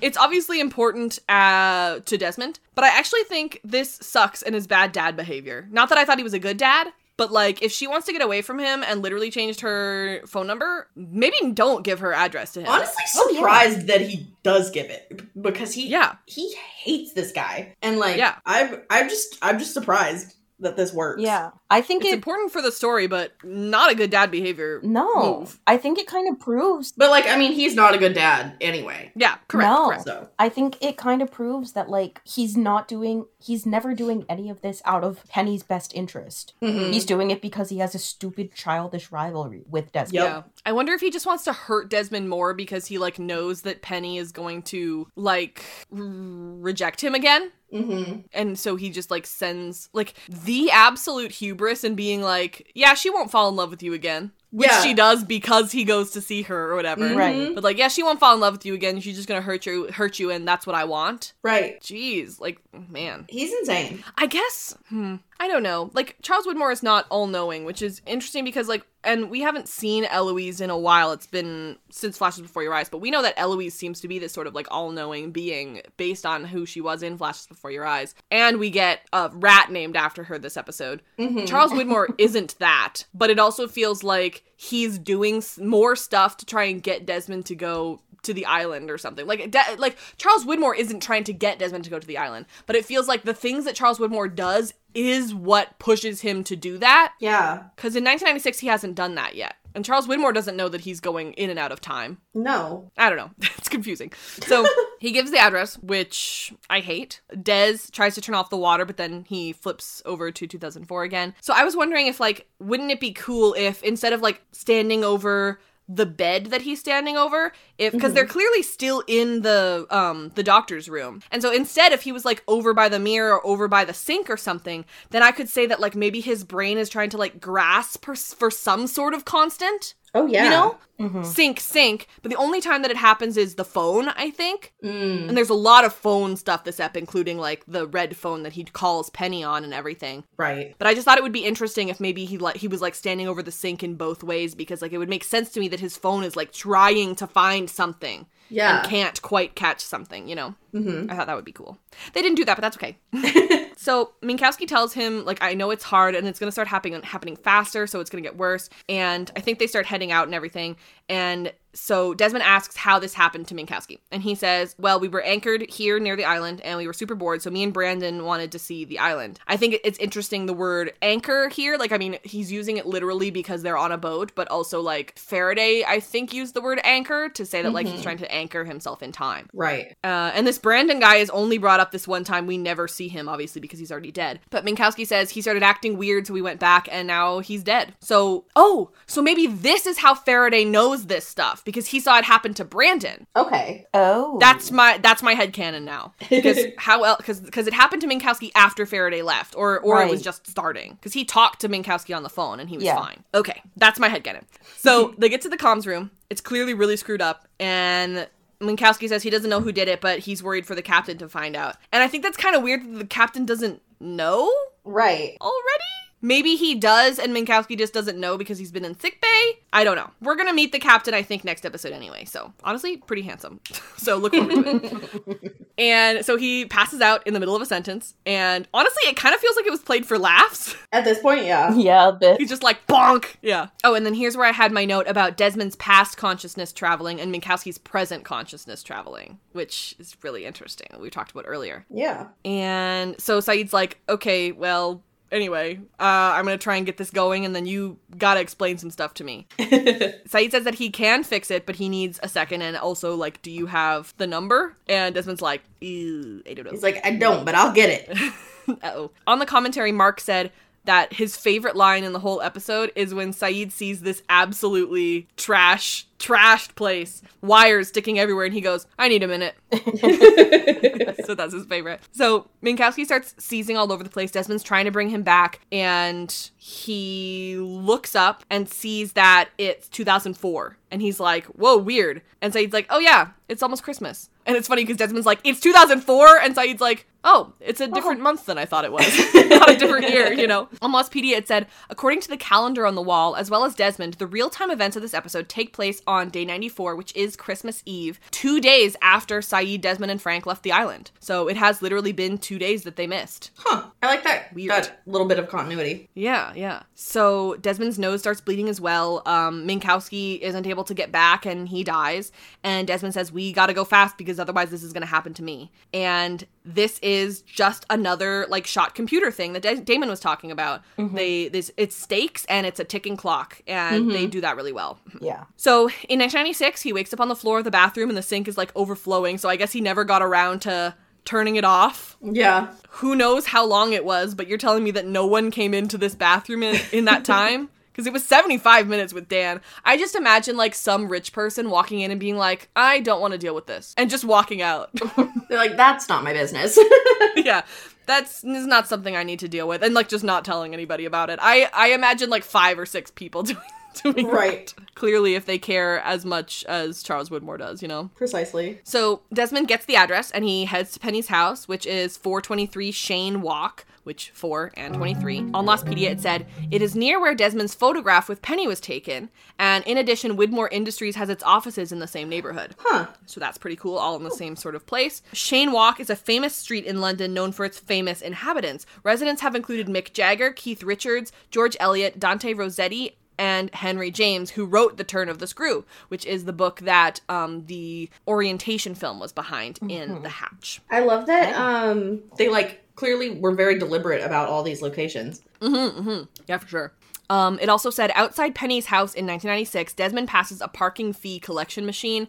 The type features a solar panel on top that powers it, and these were not introduced nationwide in the UK until 2002.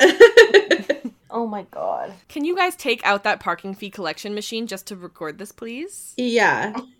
Get that out. Also, like, you know what? Actually, I've changed my mind. That's fair because they probably put that in. Like, they don't have those in Hawaii.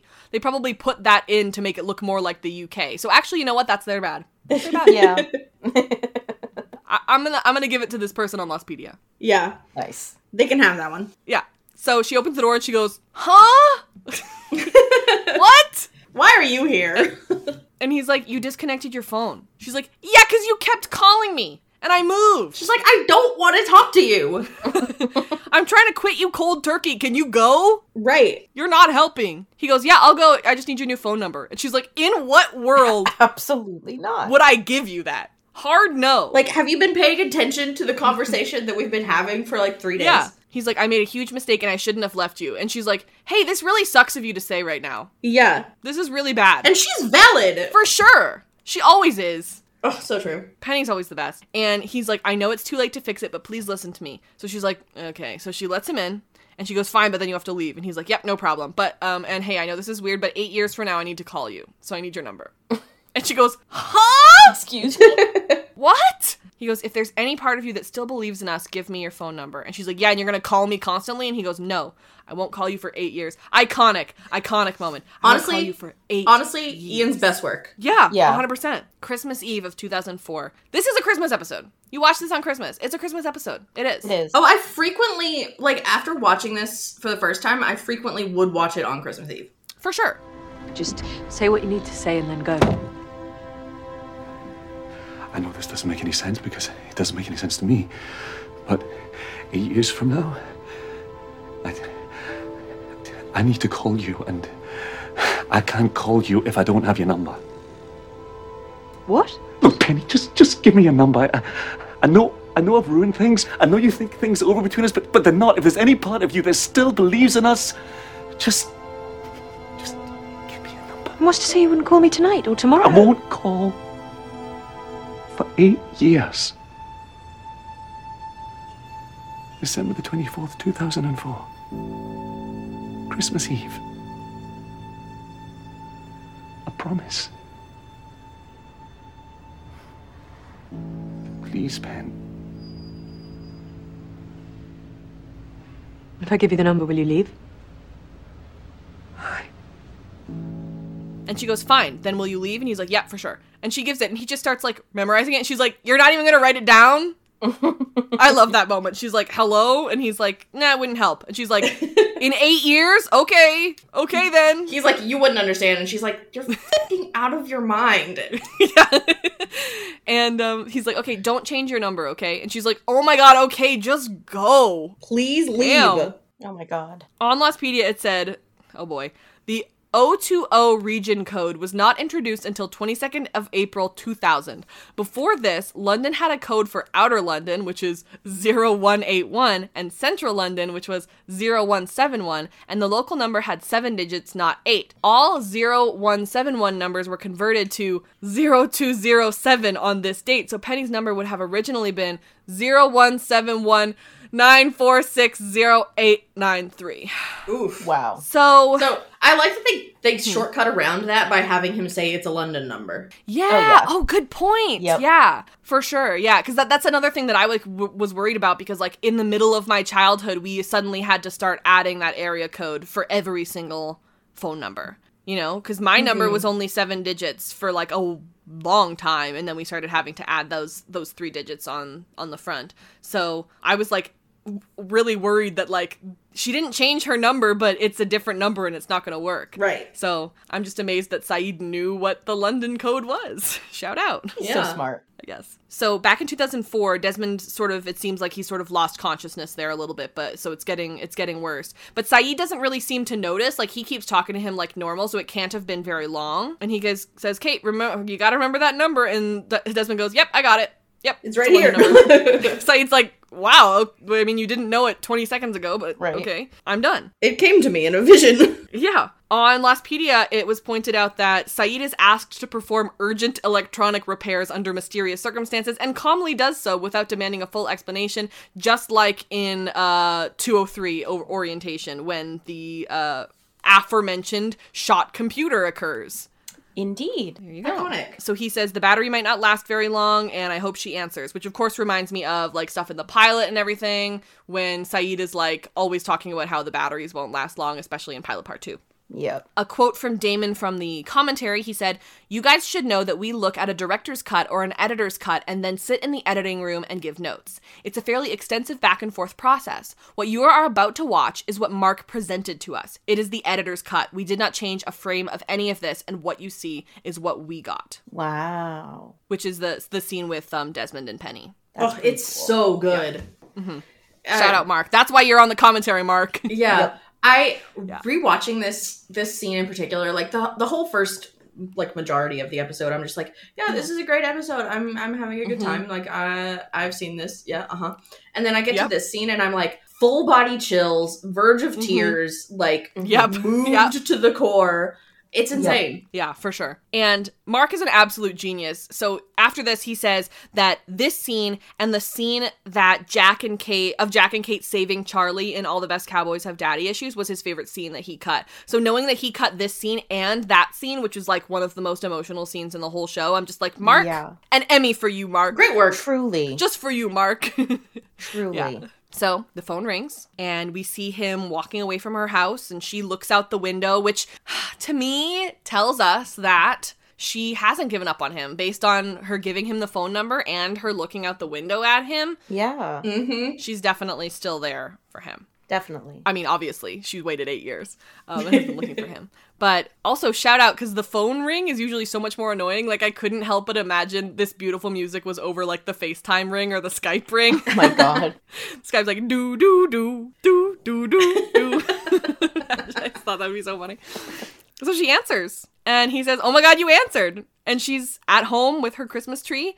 I I just like imagine her in 1996, like circling in her calendar Christmas Eve 2008. This is Oh. the time. Like I just I wonder I wonder if she remembers. I like I wonder if I, I feel like she has to have remembered because Yeah, yeah. otherwise Penny's not a like she's not a nobody. She doesn't have like Mhm. zero friends. You know what Mhm. I mean? Like Yeah, if it's Christmas Eve, you're doing something. I feel like she Right. yeah, for sure. deliberately remembers and doesn't make plans just so she can be home just in case. Mhm. You know what I mean? That's a good point because I was about to ask. I wonder if like she just happens to be at home and gets the call and is like, "Oh my god, I forgot about you saying that," or if she was like, "Today's the day and I it better happen," or I'm gonna be like she's been waiting for three years since he got since he got um on the island Mhm. for that Mhm. day, knowing that she's supposed to get a, a phone call. Oh. Like I, I think that yes, she has been, and that she wasn't entirely sure it would happen, which like mm-hmm. explains her like overwhelm of emotion. Yeah, Oh, for sure. But like that she had hoped it would happen. and she hasn't talked to him in three years. Yeah. Like she knows. I mean, she says that that because of Charlie, she knew that he was alive and that she wasn't doing it all for nothing. But she's but she, it's been so long since she's heard his voice. But like Romance. this isn't this is dude, 1996 isn't the last time that she sees him before he goes, right? Like that's the stadium correct. is when is the last I time? believe so. Okay. Yeah, he's like about to leave at that point. Yeah. Yeah. So she goes, she's at home with her Christmas tree and she says, Where are you? And he says, I'm on a boat. I've been on an island. And you can see him, Yes. like, this is when it all comes back to him. Yep. And mm-hmm. Ian does such a good job of making the exact moment clear when he gets all his memories back. It's Yeah. great. And like Yeah. Oh my gosh, art. And the editing here as well, because you cut to Sayid, who's been like worried about him the entire time. And. Yeah. when when Desmond says, "I've been on an island," Sayid also knows that he has gotten his memories back. And Yeah. like he's Right. relieved for his friend. Oh my god, it's so good. Oh, so many big moments in this in this one scene. And so she says, "I've been looking for you for three years." And she says that she knows about the island, and like I said, knew he was still alive when she spoke to Charlie. And he says that he's always loved her, and he's so sorry. And then she says she loves him too, and it's beautiful and it's romance. And they promise to find each other, and they say that they will never give up. And then the battery dies, but they said everything they needed to say. You know, They did. Oh, it's so beautiful. Just like the the like back and forth of the I love yous. Oh, it's so good. Yeah. Mark does such a good job. Huge, huge ups to Sonya, huge ups to Ian, huge ups to Jack Bender, huge ups to um Damon and Carlton for writing it, and huge ups to Mark for editing it. Truly, Mhm. uh, everybody who um was part of it made it the iconic scene that it is. Yeah. Mhm. It's oh And I feel like I feel like this scene is like the epitome of Lost's like staying power, I think. Like there are mm-hmm. other scenes that are up there with this one as far Sure. as like iconic moments in Lost, obviously. Mm-hmm. But this to me is why Lost is so successful like as a show and like why it sticks with people. It's like mm-hmm. the the theories and the the science and all of that is compelling and it it encourages you to engage with the show. But at its core, Lost is a love story on multiple levels Yes. Mm-hmm. and like it like even i could get more into this i guess in the spoiler section but like even Sure. with the finale it's it comes back to it was a love story the whole time like it was a science fiction love story but it was a love story And a million different types of love too. exactly 100% Oh, ah, Sam. Great work. so true. Snaps for Sam. It's a love story. It really is. I, s- I am a strong believer in all of the best stories are love stories It's so true. A hundred percent. Hundred billion percent. Yes. like it doesn't have to be romantic love like in this case it is a romantic love story in this episode Yeah. but like every good story is about love in some way Mm-hmm. Oh, that's so true. That's so true. whether it be whether it be family whether it be friendship whether it be yeah 100% Mhm. absolutely so the battery dies and it's just a beautiful moment where he just stares at the phone and desmond remembers everything and he thanks sayid so much and everything's okay again and it's lovely and i just think that adele wrote hello or performed hello for desmond and penny i just think that it- it's a song about them oh it's beautiful There's know? no way she didn't. So last scene, Dan goes flipping through his journal in, and sees that he wrote this thing in 1996, and he's like, "I I guess I wrote this, but I just met this guy, which is weird."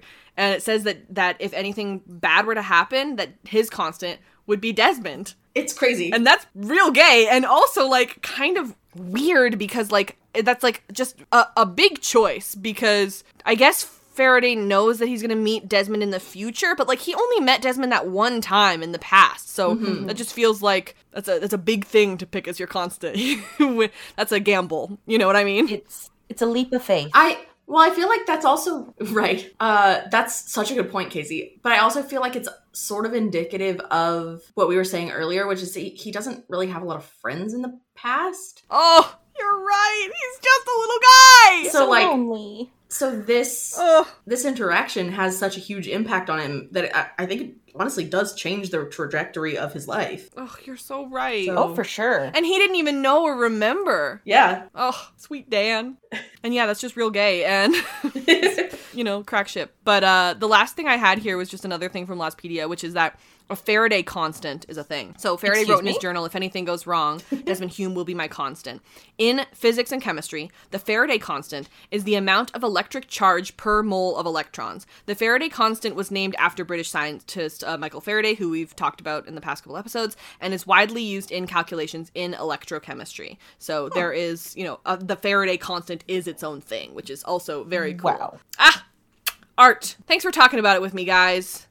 oh, it's such a good episode. Hey, anytime. Is there anything else you guys wanted to say before we go into segments and then the spoilers?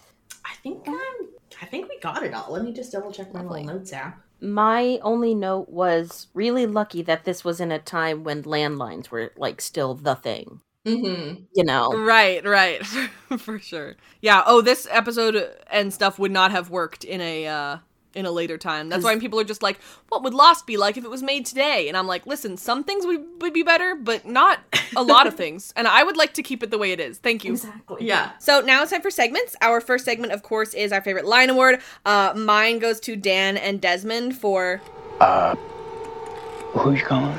Call him my bloody constant.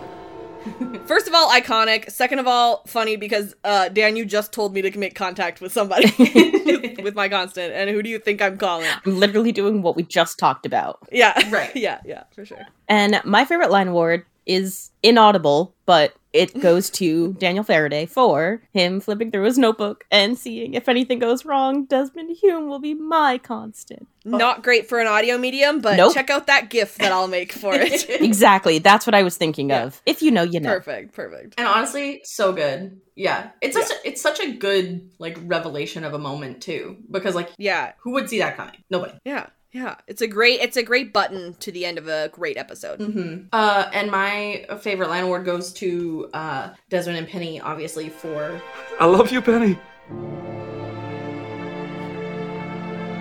I've always loved you. I'm so sorry. I love you. I love you too. I, I don't know where I am, but I'll find you, Des. I promise. No matter what. I'll come back to you. I won't give up. I promise. I promise. I love you. um, uh, it's beautiful, iconic. Yeah, it brings me romance years, even after masterpiece. Six years having seen it for the first time. Yeah. Wow. Yeah. Beautiful. Uh, our next segment is Man of Science, Man of Faith. Um, and this episode we're talking about Desmond, obviously. So, um, would you guys say that Desmond is more of a man of science or a man of faith this episode? Oh, that's a man of faith. Faith for sure. he really puts his faith in Dan. He's like the only person that he can. You know, I know Mhm. that uh, Damon had said in the commentary that like uh, the Q um, character is Minkowski because um, he like understands what he's going through. But I Mhm. really feel like Dan sort of covers that too because he's like the only person that Desmond can talk to that feels like he takes him seriously, properly. Oh yeah, and helps give him some like advice, sort of. For sure. Absolutely. And I think that like he Desmond is trusting a lot of science in this episode, but it's not that he is the the scientific person. He is the person who is just believing it even though he does not understand it. Mhm. I feel like we talked about this at some point, but there's like, I can't, and I and it probably wasn't Dan, but it was something about how like Dan is a man of science, but it's based in faith, Mm-hmm. and then it's like another character is like a man of faith, but it's like based in science or something. We talked about this at some point. I can't remember what it was, but that's sort of what it feels like, at least in this episode for Dan. For that sure. it's like he he has all this science, but what he's doing is he's using his he has it's like he has faith in science Yeah. And it, Yeah, for sure. like in a different way that like that Jack doesn't. I feel like Jack doesn't have a, have faith in science. He just knows it's science. yeah, it's he's kind of using his that faith to guide his science. And like Yeah. he's using his impulses and his feelings to kind of guide him towards figuring out. Yeah, absolutely. Love it. Mwah. Did they do the thing? The thing is when they say the name of the episode in the episode. Um, the word constant is said four times and it is written once, but they never say the constant. But either way, I will uh put that in there. All this, see, this, this is all variables. It's random, it's chaotic. Every equation needs stability, something known. It's called a constant. Desmond, you have no constant. And this constant. Can it be a person? Uh, who you calling? Call him my bloody constant. New segment. How likable is Jack this episode? Zero out Um, of ten. What do you guys think? He doesn't do a lot, but what what what, what is he? What do you think? Given given that he only speaks like a handful of times, I'm gonna give him like a six, I guess. Okay, okay, okay. I will give him a four. What about you, Casey? Mhm. Because when he does speak, I wish he would just shut up. Great. And uh as I wish when he does speak, I wish it was Juliet speaking. Exactly. Yeah.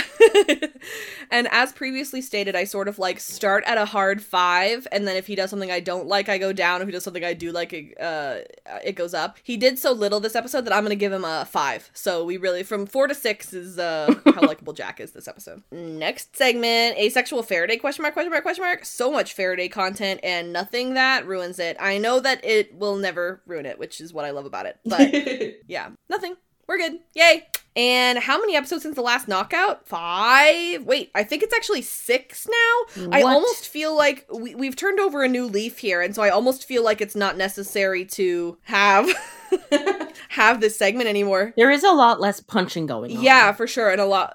I feel like there's got to be more. Let's keep it for now. Does this episode pass the Bechdel test? I do not think so. No, this episode can't really. It, mm, no. Not enough women No. in this episode to pass the Bechdel test, I don't think. Right. I feel like we've got like Julia and Charlotte. They sort of like talk a little bit, but it's not. I mean, like, they are talking about science, but they're talking about science in relation to a man. and it's not long enough, I also No. think. So Yeah. I'm going to say no for this episode. But hey, great up. Still, good one. And as we always say, there are other uh there are other tests that um are just as good and, and more important about media, but this is the one that we have a segment for. Mhm. So that's it. Great. Can I do um my segment that I do on other pods? Oh yes, yes, please. my segment on our other pods is what is Sam shipping the most? And I feel like it's obviously uh Desmond and Penny, clearly. What? Heck yeah. But I will give an honorable mention to Desmond and Sayid because uh that is my secondary ship for probably this whole thing. I love that. Like here's the thing, why is it always Desmond? Is Desmond just like a little bit fruity? He- Maybe. Well, Desmond Yes. is also just like the he's just the easiest to multi-ship. You know what I mean? It's true. He has chemistry with everybody. Yeah, he'll wink at anybody. I feel like he's constantly flirting. Yeah. I really do. That's a flirty man. yeah, yeah. Stay tuned for a segment after the outro. We'll be discussing this episode within the context of the rest of the series. Please be aware that this will be rampant with spoilers, so proceed with caution. Thank you so much for listening to this episode. Our music is Terminal by Good News Tunes. Uh, thank you so much to the creators and community at Lostpedia. Uh, without them, we would be lost. It's and there would be a lot less content in this podcast. Oh, yes. Our spoiler song was composed and produced by Francis Neves. And thank you so much to whoever cooperated in the same place as us during this podcast. I would thank my dog, but he scared me by barking in the middle of it. So no thank you to Daly. Aw. Thank you to everybody else. Yeah, no thank you to my dog who decided to. He was literally sleeping silently for four hours, and then right as we start recording, he's like, I'm gonna like, get up this now. is about me.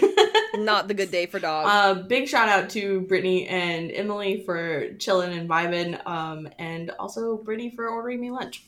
Oh, so What an nice. icon. Best. If you are so inclined, please write us a review wherever you're listening or recommend us to a friend. Would really appreciate that. Uh, if you're a fan of The Hundred, we'd like to talk about that show too. Um, we did seasons four to seven as they were airing, and now we're going back to do the good old days, me and Sam. If you're interested in more Sam content, we are currently doing season two, as I said. If you're a fan of Riverdale, we like to talk about that show too. It's crazy to think that the final season is in the midst of happening when this finally comes out, but uh, catch up. You don't have to watch Riverdale to listen to it. Sam, did you want to talk about our Stranger Things podcast? I love our Stranger Things podcast, Robyn. Um, if you're I know. if you're a fan of Stranger Things, we like to talk about that show too. We have covered the first three seasons as well as the first episode, at least when this comes out, At least, yeah. of season four. Um, we're currently covering season four, uh, while we uh, try to fill the the achingly long gap between now and season 5 And uh, yeah, I think it's the most similar of our podcast to this one, and it's really fun. You can follow at the Afictionados on Twitter, Facebook, Tumblr, and Instagram. Uh, mostly Twitter, but Robyn does make gifs of our favorite landlords on Tumblr, where you'll be able to find the gif of Faraday looking at his notebook. Okay, you won't be able to hear it, but you'll be able to see it. So go check that out. And uh, as stated previously, our Patreon is patreon.com slash the afictionados. If you like what we do here, please consider donating. Um, it's expensive to make. It's free for you to listen to, but it is expensive to make, uh, and even with our time as well. It takes a long time. There was that this thing on Twitter that was like, how long does it take to make like one? I, I can't remember how long it says. Oh man, I'm really bungling this. it was like a question i don't know I, I don't know. It was a question that's like how long does it take to make something or whatever? I think it takes me like upwards of 15 hours all put together to put out one episode of this podcast. So i'd really appreciate your help. If not check out our small businesses and if not just recommend us to a friend because that's free and it also helps. So thanks so much you guys. That is so many hours. It is, uh, you know, after doing notes and then uh, rewatching and then recording and then editing, and then I have to listen to the edit, and then after it comes out, I have to uh, I listen to it again to make sure I didn't screw up anything, and if I have to fix anything, like all of that put together, I would say it has to be upwards of upwards of fifteen hours. I am so My sorry guess. you have to listen to me that much. Casey, Uh, it's okay because you say such smart things. you're a delight. Ugh, my voice. Ugh, that sounds terrible. Okay, listen, you're. you're the, the- all the all the listeners are like, wait, maybe I do hate Casey's voice. I'm gonna stop listening to this podcast. No. I'm not doing that anymore. I want to blame you guys, okay? I get it. Stop. Uh, you can follow me personally at Robyn E. Jeffrey. That's R O B Y N E J F F R E Y pretty much everywhere. And you can follow me on Twitter at Casey Watches TV, which is C A S E Y Watches TV. It's fun. And thank you so much to Sam for joining us. Yay! Uh, it was a delight to be here. Where can we follow you? Um, you can follow me on Twitter at Sam Casey's, which is S A M C I S E Y S. Uh, I think Instagram is the same, but with an underscore. But who cares? and that's why I always mess up spelling my name. because you you do add an S. Yes. Yeah. Yes. I'm so sorry. It's happened on I leave it in the edit. more than one occasion. I leave it in the edit.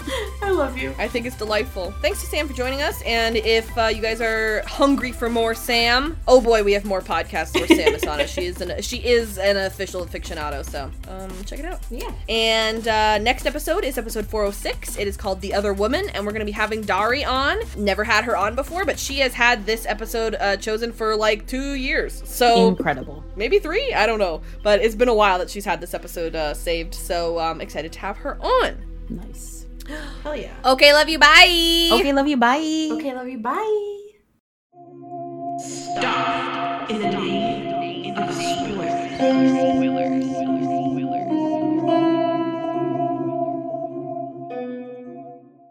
Yay! Yay. Spoilers. Woohoo. Okay, let me get my spoiler thoughts. Spoilers.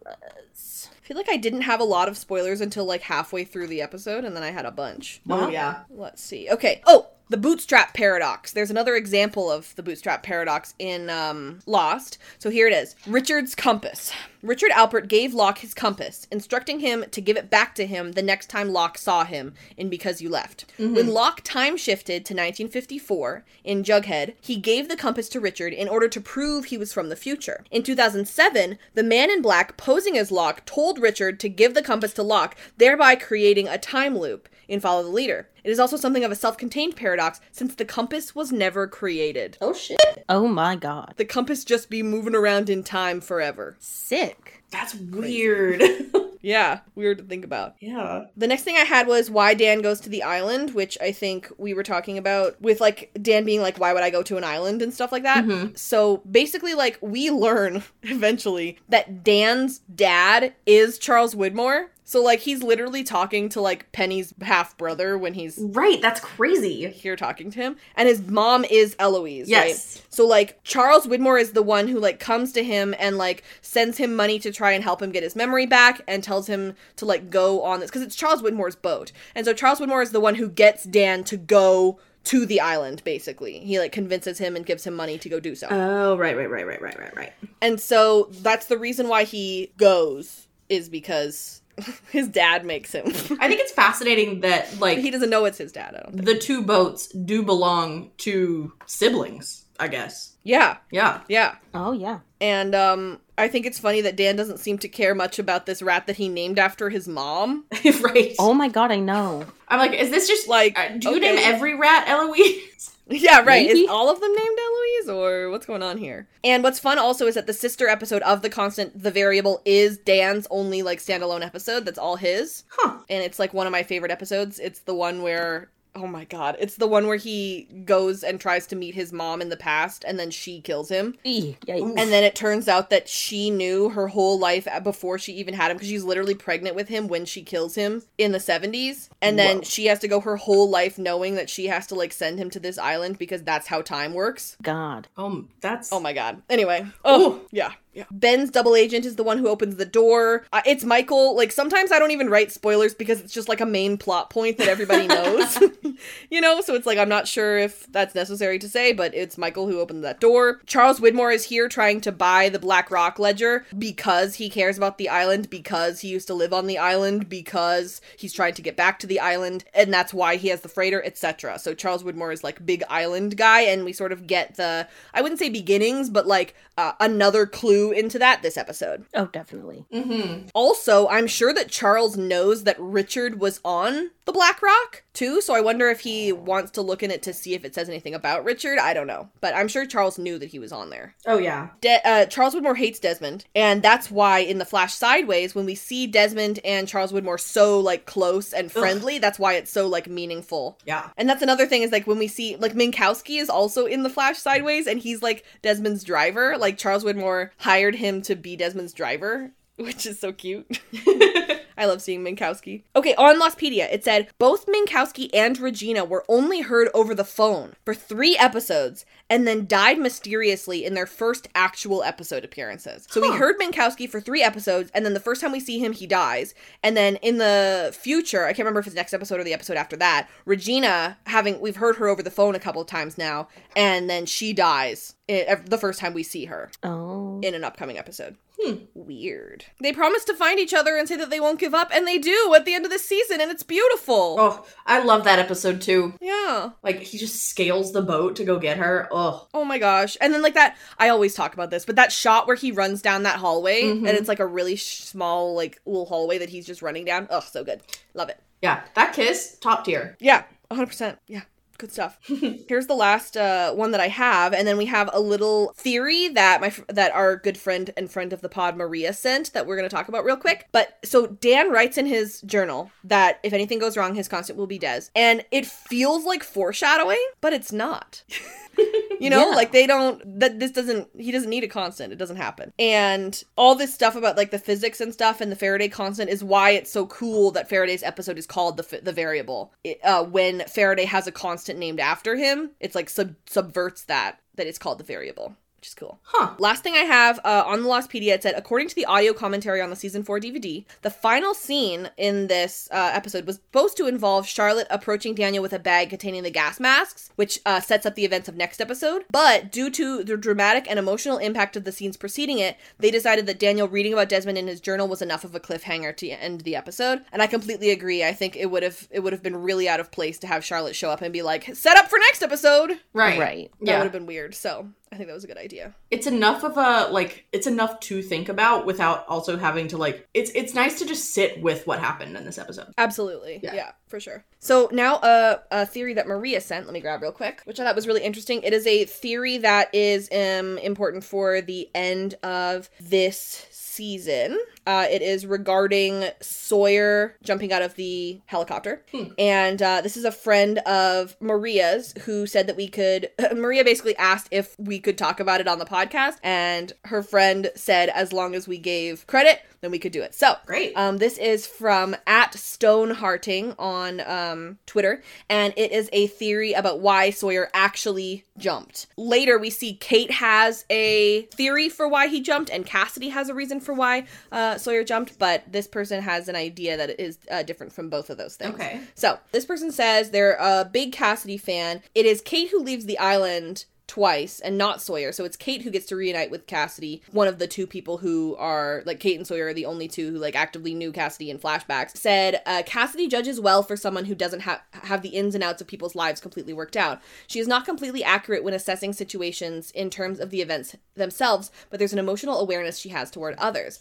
This is why Cassidy's subdued reaction to Sawyer's helicopter jump is so fascinating. Was Sawyer jumping out of the helicopter this brave, noble, even romantic sacrifice as Kate suggests? No. Cassidy gives the answer that um, he did it to get away from Kate because he avoids responsibility and commitment, and that's why he refused to acknowledge his own daughter at the beginning of season three. So if Cassidy is wrong, uh, why is this person saying that she's got the right idea as an emotional component? So they want to bring up this scene from season three where Juliet first meets the other survivors and basically just absolutely destroys Sayid and Sawyer on their morally superior hypocrisy um, when they target her.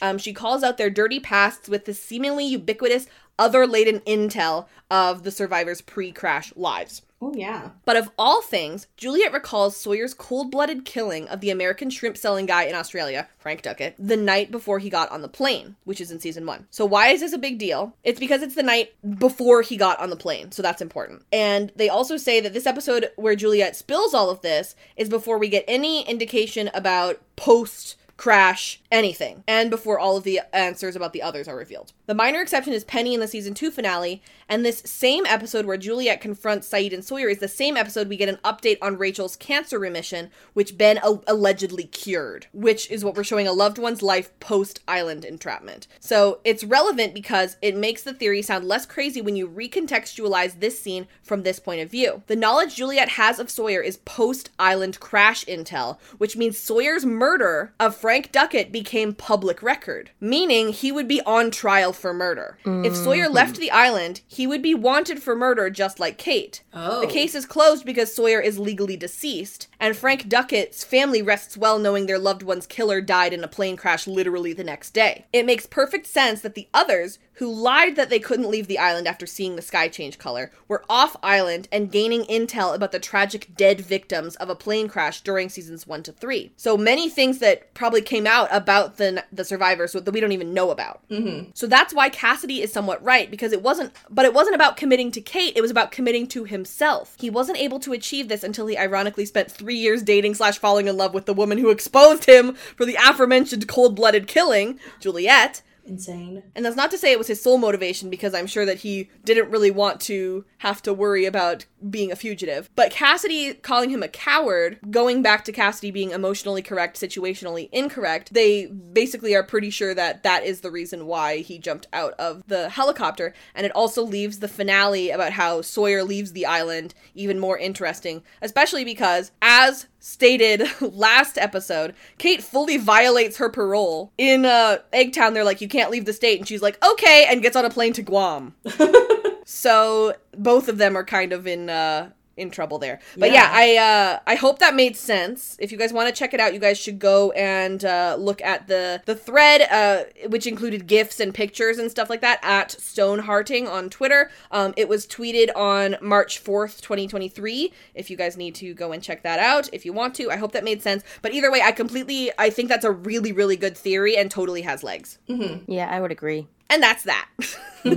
so thanks to Maria for sending that, and thanks to um, her friend for allowing us to talk about it. I I think it's pretty good, and I'm excited to talk about the finale where we can take a look at that a little bit closer. Yeah. All right, you guys. Well, um, thanks for listening to this extremely uh, big episode. I was really excited to finally get to record this with you guys. Thanks to Casey and Sam for talking to me. Hell yeah. Oh, what a pleasure to be here. Thanks for having me on the probably most envied episode of this podcast. Truly. Dude, I had a lot of people be like, "Is the constant taken?" And I'm like, "Yeah, you think the constant isn't taken? Yeah, it's Come taken. on, it's come gone. on. Sorry. Yeah, yeah. Well, thanks for being a great guest for it. Um, and you guys can check out where you can follow us as well as the afictionados all in the description. Find our Patreon in there. And um, thanks so much for listening. And we love you. Okay, love you. Bye. Okay, Love you. Bye. Okay, love you. Bye. All that, and you're not going to write it down.